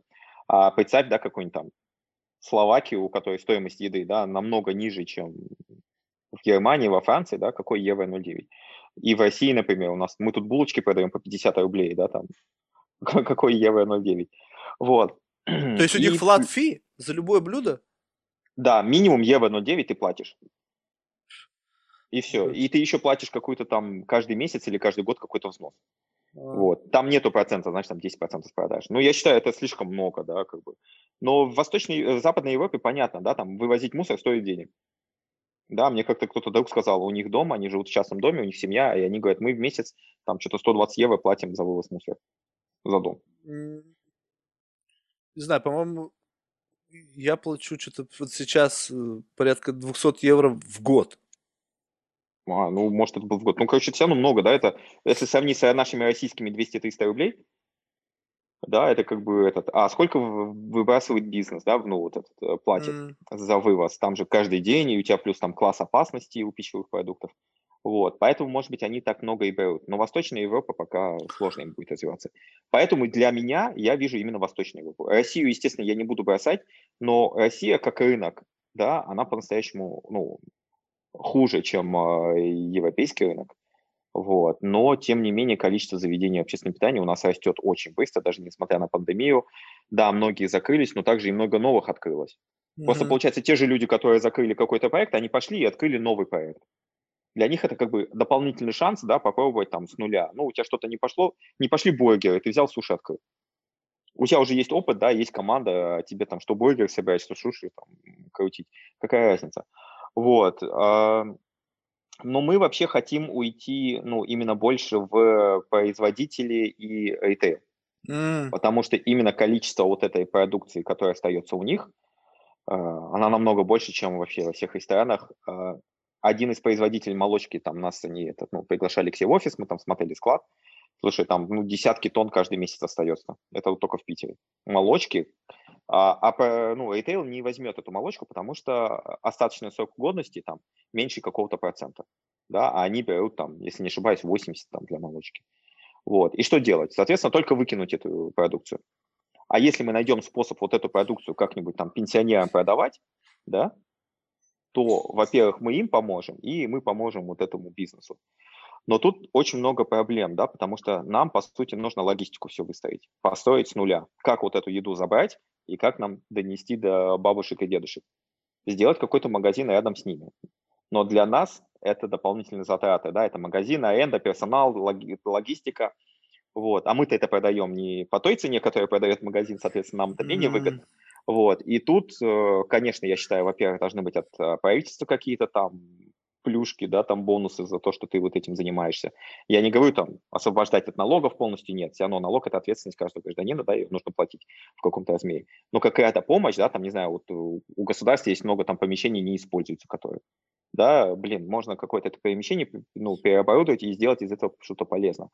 Вот. Ну и также, конечно, нам нужны какие-нибудь инвесторы, которых интересуют именно такие проекты, да, потому что вот с продуктами мы будем работать очень маленькой маржой да, там прибыли практически нет. Мы это делаем чисто для того, чтобы вот решать проблему. Какая-то, ну, деньги будут какие-то там идти, но, но объем вот этого рынка, да, продуктов, он бешеный. Даже в России там, я не помню, там 1,6 триллионов или как-то, ну, очень большой рынок. Вот, и количество, соответственно, продукции, которая там остается, да, там десятки миллиардов рублей. Каждый год э, это мы выбрасываем. Слушай, ну вот действительно, а как вопрос с логистикой-то решить? То есть это получается какие-то делать э, обособленные склады для перераспределения это на локальном уровне, то есть из большого места перешло в район, из района уже поехало. Да, но тут э, сейчас есть такая практика, ну, этот э, хороший пример, это Dark Story, да, которые, в принципе, показали свою эффективность. И это одна из возможностей, потому что, ну, Dark Story тебе там нужно 40 квадратных метров достаточно, да, соответственно, аренда не такая большая, но тебе нужно постоянно подвозить, да, из-за этого, потому что у тебя склад маленький. Соответственно, каждый день сюда должна приходить машина э, с продукцией. Вот, соответственно, это нам нужно машины, получается, купить, нам нужны водители, да, это следить за техническим состоянием транспорта, за там, здоровьем водителей. Вот. Очень много проблем с этим возникает, и, конечно, ну, если мы не, не найдем инвестиции, мы это никогда не запустим. Мы можем сейчас, там, я могу на своей машине поехать к ним на склад, забрать какую-то продукцию, кому-то там ее продать раздать, да, но, блин, это будет сколько там, 20-30 килограмм в день, это не решит mm. проблему, да, мы хотим именно, ну, скейлить, uh, вот. Есть несколько примеров на Западе, как это делают, у них э, есть там, ну, типа коробка с едой, ты ее как по подписке заказываешь, и тебе стабильно там не знаю, один-два раза в неделю тебе кто-то привозит э, вот эту коробку. Что-то такое можно сделать. Но это Россия, у нас подписки не очень хорошо работают, и поэтому я вот именно вижу именно какие-то магазины. Просто как нам это сделать, чтобы более cost-effective это был, да, для нас? Вот тут слушай, мы еще думаем. Слушай, а вот сами ритейлеры, они куда, ну, скажем так, вот у них есть склад. На этом складе продукция с истекающим сроком годности. Они куда ее, что с ней делают? Выбрасывают. Ну, или куда-то часть... увозят? Нет, часть выбрасывают. Часть неофициально, скажем так, приходят какие-то люди, которые просто забирают свои магазины и там перебивают даты, замазывают даты, да. Вот, есть э, на рынке лайки, которые продают просрочку, вот. Но это, как бы, скажем так, неофициально, да. Mm. Просто какой-то сотрудник пришел, там палет один забрал молока, да, и отвез на какую-нибудь базу, там, за налик продал. Вот. Но Тут можно штраф, конечно, получить, он для них небольшой, да, но тем не менее, это какая-то есть опасность. Вообще, раньше ритейл просто возвращал производителю еду. Например, я не продал молоко, приезжай, забирай, все. Mm. А в, в прошлом году вступил в силу закон в России, который запрещает ритейлу возвращать а, продукты питания, если срок годности 30 и менее дней. Соответственно, туда подпадает, да, там чуть ли не половина магазина, да, там хлеб, выпечка, там салаты, молочка и все такое. А как бы официально они сейчас не возвращают, утилизируют. Но неофициально, естественно, остались такие. Ну, прикинь, ты ритейл, ты большой, у тебя там 20 тысяч магазинов по России. А я производитель молока. Я, естественно, буду делать все, что ты мне скажешь. Скажешь, я поеду, заберу. Я не хочу тебя потерять как э, клиента. Вот. Но если будет какой-то инструмент, и ритейл скажет, блин, да мне чем возвращать, мне выгоднее итми все отдать, забирайте, да, приезжайте сам с одной машиной, и у меня больше нет никаких проблем. Прикинь, это, ну, насколько ты им решаешь. Да, вот ты сказал про, правильную вещь, но за счет того, что они пытаются по максимуму оптимизировать и еще продать со склада то, что у них есть там кому-то там, кто согласен взять этот с истекающим сроком годности, то есть, по сути, вы... Так отда... я не буду это забирать. Да, но тебе же не нужно сразу все взять. Ты же не можешь Нет. знать, что ты все молоко забрал, а сколько у тебя будет его продано. Да, но если будет какая-то, ну вот, э, мы договоримся о тех условиях, о которых мы думаем, да, что мы будем за хорошую цену там забирать, продавать и там им, ну, скажем так, доплачивать э, за то, что не продается, и мы просто будем пополам эти расходы, да, например, вот если какая-нибудь такая схема будет, вот, А-а-а. то если они на это согласятся, да, то как бы окей, но видишь, зачем тебе, как бизнесу, продавать там куда-то налево, да, какой-то ларек, да, если ты лучше поставишь себе одну большую жирную галочку, да, я еду спасаю, я отдаю это там со скидкой 90% ИТМИ, а ИТМИ продает со скидкой там 70%. Да, вот 20% наша маржа. Соответственно, в эту маржу должны быть заложены вот эти риски, если еда не продастся. Ну и всегда есть фудшеринг. У нас, к сожалению, фудшеринг пока вне закона в России. Вот, официально ты не можешь этим заниматься, ну, как бизнес. Там соседу, если у тебя остался борщ, да, пожалуйста, ты можешь отдать. Вот, и как бы, ну, мы считаем, да, что сначала еду нужно попробовать продать, если она не продалась, ее, ну, должно быть разрешение ее отдать э, на фудшеринг. Но опять же, здесь риски, потому что срок годности еще не просто так пишут, правильно? Э, тут есть определенная причина, и я как бы понимаю, что очень многие говорят, да ничего страшного, я молоко выпил, там два дня уже просрочился, со мной ничего не случилось. С тобой, да, а с кем-то могло случиться, да, и, а если там был нарушен, э, ну, этот, э, хранение этого молока, да, то вот эти два дня это могут сделать большую разницу по-настоящему. Слушай, вот а если ты говоришь, вот проблема с инвесторами, ты сказал, что это ин, ин, должны быть импакт-инвестор, то есть, в принципе, это тот инвестор, для которого импакт важнее, чем возврат инвестиций, или как вот можно характеризовать именно портрет потенциального инвестора, который инвестирует в подобный бизнес? Нет, а, с импакт-инвестиций э, им тоже важен возврат инвестиций и прибыль, mm. да, но просто они инвестируют в импакт-проекты. Mm. Да? Если в проекте нет импакта, э, то они не инвестируют. А да. возврат инвестиций все то же самое. Это, это не благотворительность, да? Это... Я понял. Так тогда почему именно искать именно таких людей? То есть, в принципе, у вас ведь бизнес-модель. То есть вопрос в том, что она либо работает, она либо не работает. Какие дополнительные э, флаги вы используете для того, чтобы продвигать ваш сервис, либо какая у вас идеологическая основа, она не влияет на юнит-экономику? Нет, просто а, как бы, ну, обычные инвесторы, да, они, ну, еще не понимают такие сервисы. Как бы на Западе уже другая тема, да, вот, например, такие приложения, как наше, да, там суммарные инвестиции уже более там 100 миллионов евро, да, mm-hmm. но там инвесторы понимают, в чем прикол. Вот, у нас пока не понимают еще. Ну, просто по-другому, наверное, голова работает, да, они привыкли инвестировать там в другие проекты, все, поэтому они... Мы даже с кем общались, они говорят, ну, давайте мы сделаем из вашего сервиса доставку еды. Я говорю, слушайте, я не хочу доставку еды делать. Да, я хочу спасать еду. Они говорят, ой, нет, ну это же круто, да, если у вас так же будет. Я говорю, зачем мне с Яндексом, с Delivery конкурировать? Смысл нет, да, у нас Ну, по сути, вы еду и доставляете, только это еда, которая Это другая продана. еда, да. Но если мы пойдем, ну, как бы, в основную конкурировать с ними, да, с бюджетами тут имеется смысла нет. Мне кажется, основная проблема в том, что здесь люди, у людей немножечко, ну, как бы вот, и я не буду отрицать, что у меня есть вот немножечко вот это вот на заднем фоне того, что ты вроде как покупаешь отходы. То есть вот, вот как, если только вот, э, вот это перешагнуть, тогда, мне кажется, все встает на свои места.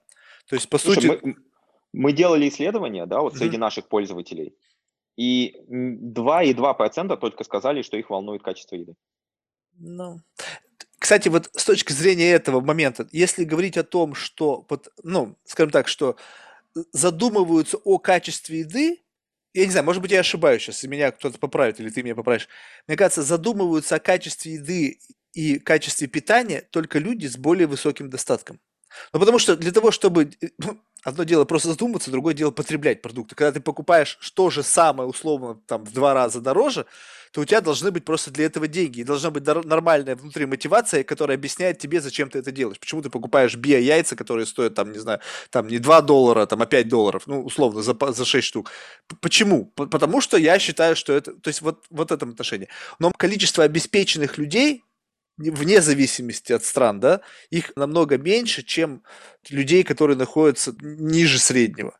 Соответственно, это большой пласт людей. Ведь я просто с точки зрения инвесторов всегда рассматриваю. Им нужен большой рынок. Большой рынок, и нам нужно, чтобы это было scalable, чтобы это было много людей, чтобы потенциальное количество инвесторов. Так таких людей как раз-таки больше – которые хотели бы покупать, но у них нет возможности. И когда им предоставляется возможность купить то же самое, что большие корпорации постоянно продвигают, покупай суши, там, покупай то все, но у людей иногда бывает нет денег, то вот с 50% скидкой они себе могут это позволить.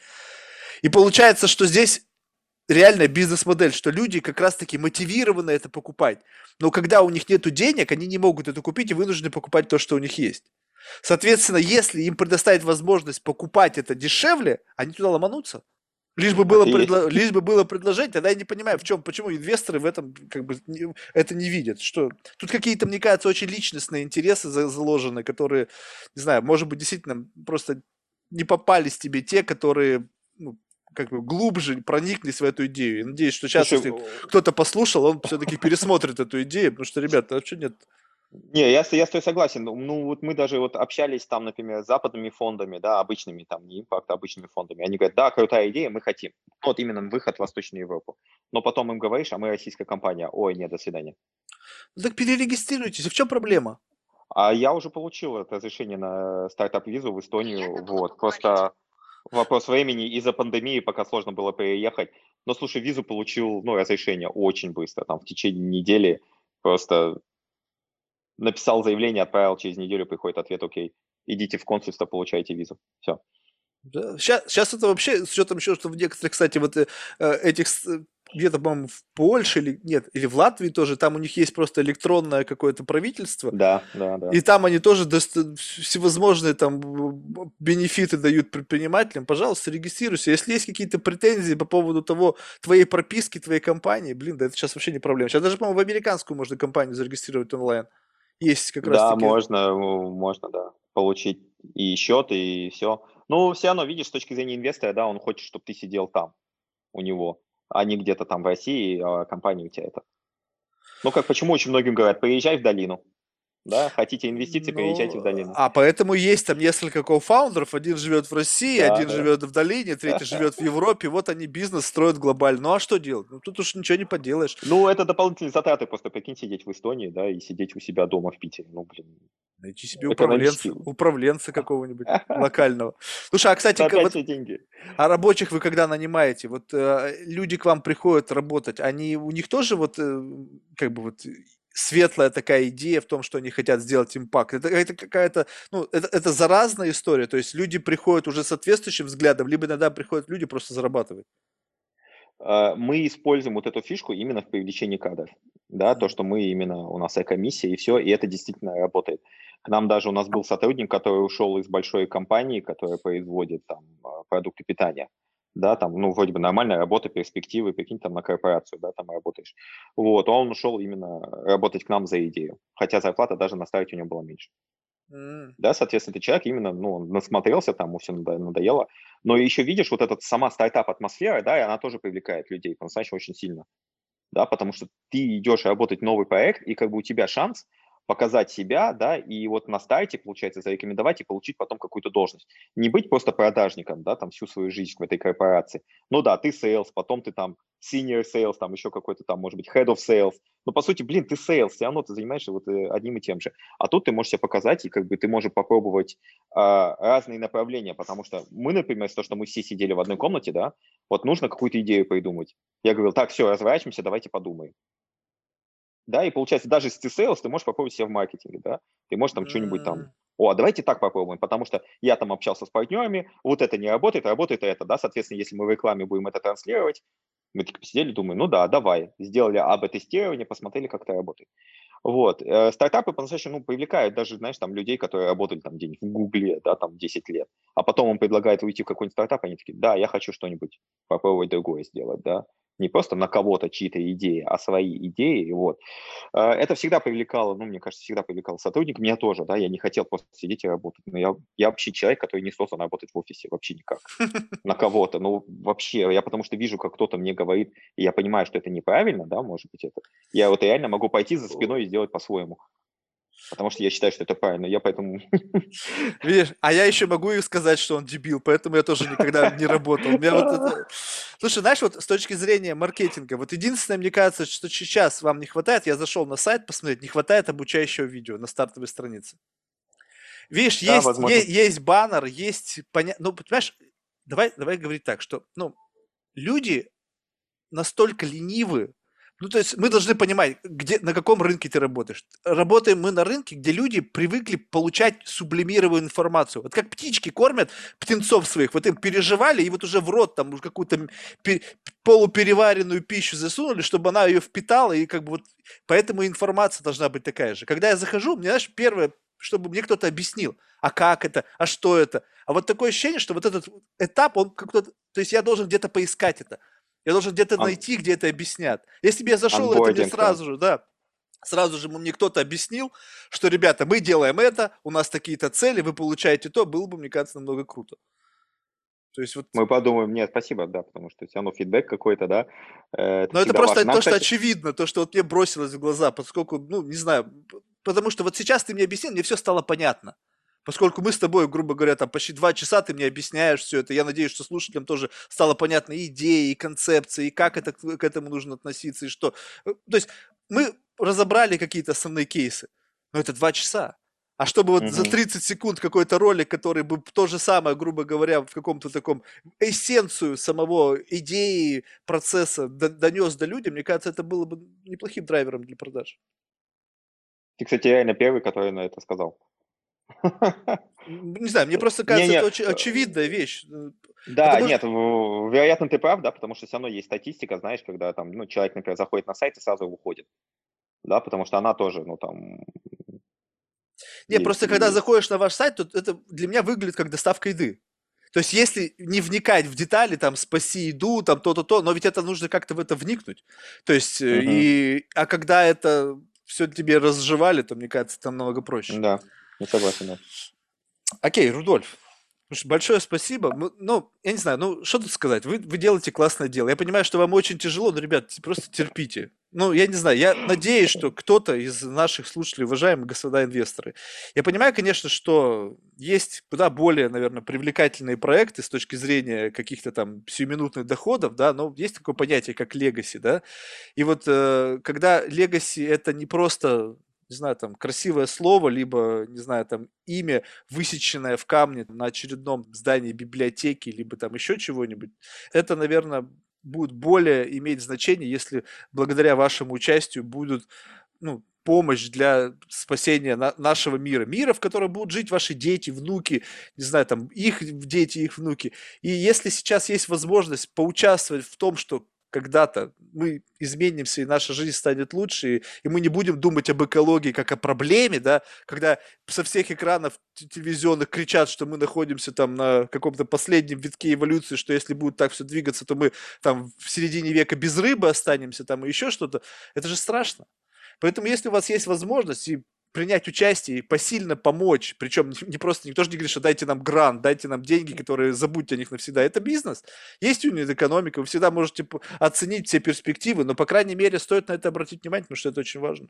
Поэтому, Рудольф, я желаю тебе и твоей команде всяческих успехов, быть резистент, да, потому что это тяжело. Когда людей там всего полтора миллиона, которые считают так же, а из них, может быть, еще и меньше, те, которые действительно так живут, да, то есть не, не все из тех, кто машет флагом, реально живут таким образом, да, Поэтому я понимаю, с какими сложностями вы сталкиваетесь, и я надеюсь, что вы как бы с высоко поднятой головой выйдете из, из, из этой непростой ситуации, и потом скажете, вот-вот, видите, мы же вам говорили, а вы нас не слушали. Да, спасибо тебе большое, да, ну, спасибо за приглашение, было приятно пообщаться. Okay. О, слушай, в завершении, вот ага. это как раз-таки возможность. Кого бы ты мог посоветовать нам в качестве потенциального гостя э, из числа людей, которых ты считаешь интересными, лично для себя? У, слушай, э, ну вот я вот в своей работе, да, встречался там с многими там представителями компаний, которые занимаются sustainability и так далее, и так далее. И самая крутая команда, вот, которая в Кусвине.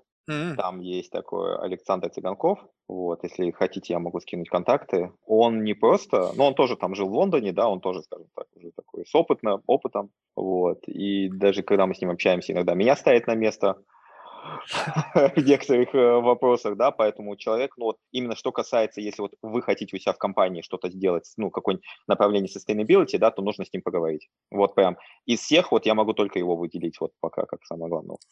Супер, спасибо, обязательно пригласим, попробуем пообщаться. Да. Окей, все тогда, пока, желаю удачи, пока. рад был познакомиться. Да, тоже, пока.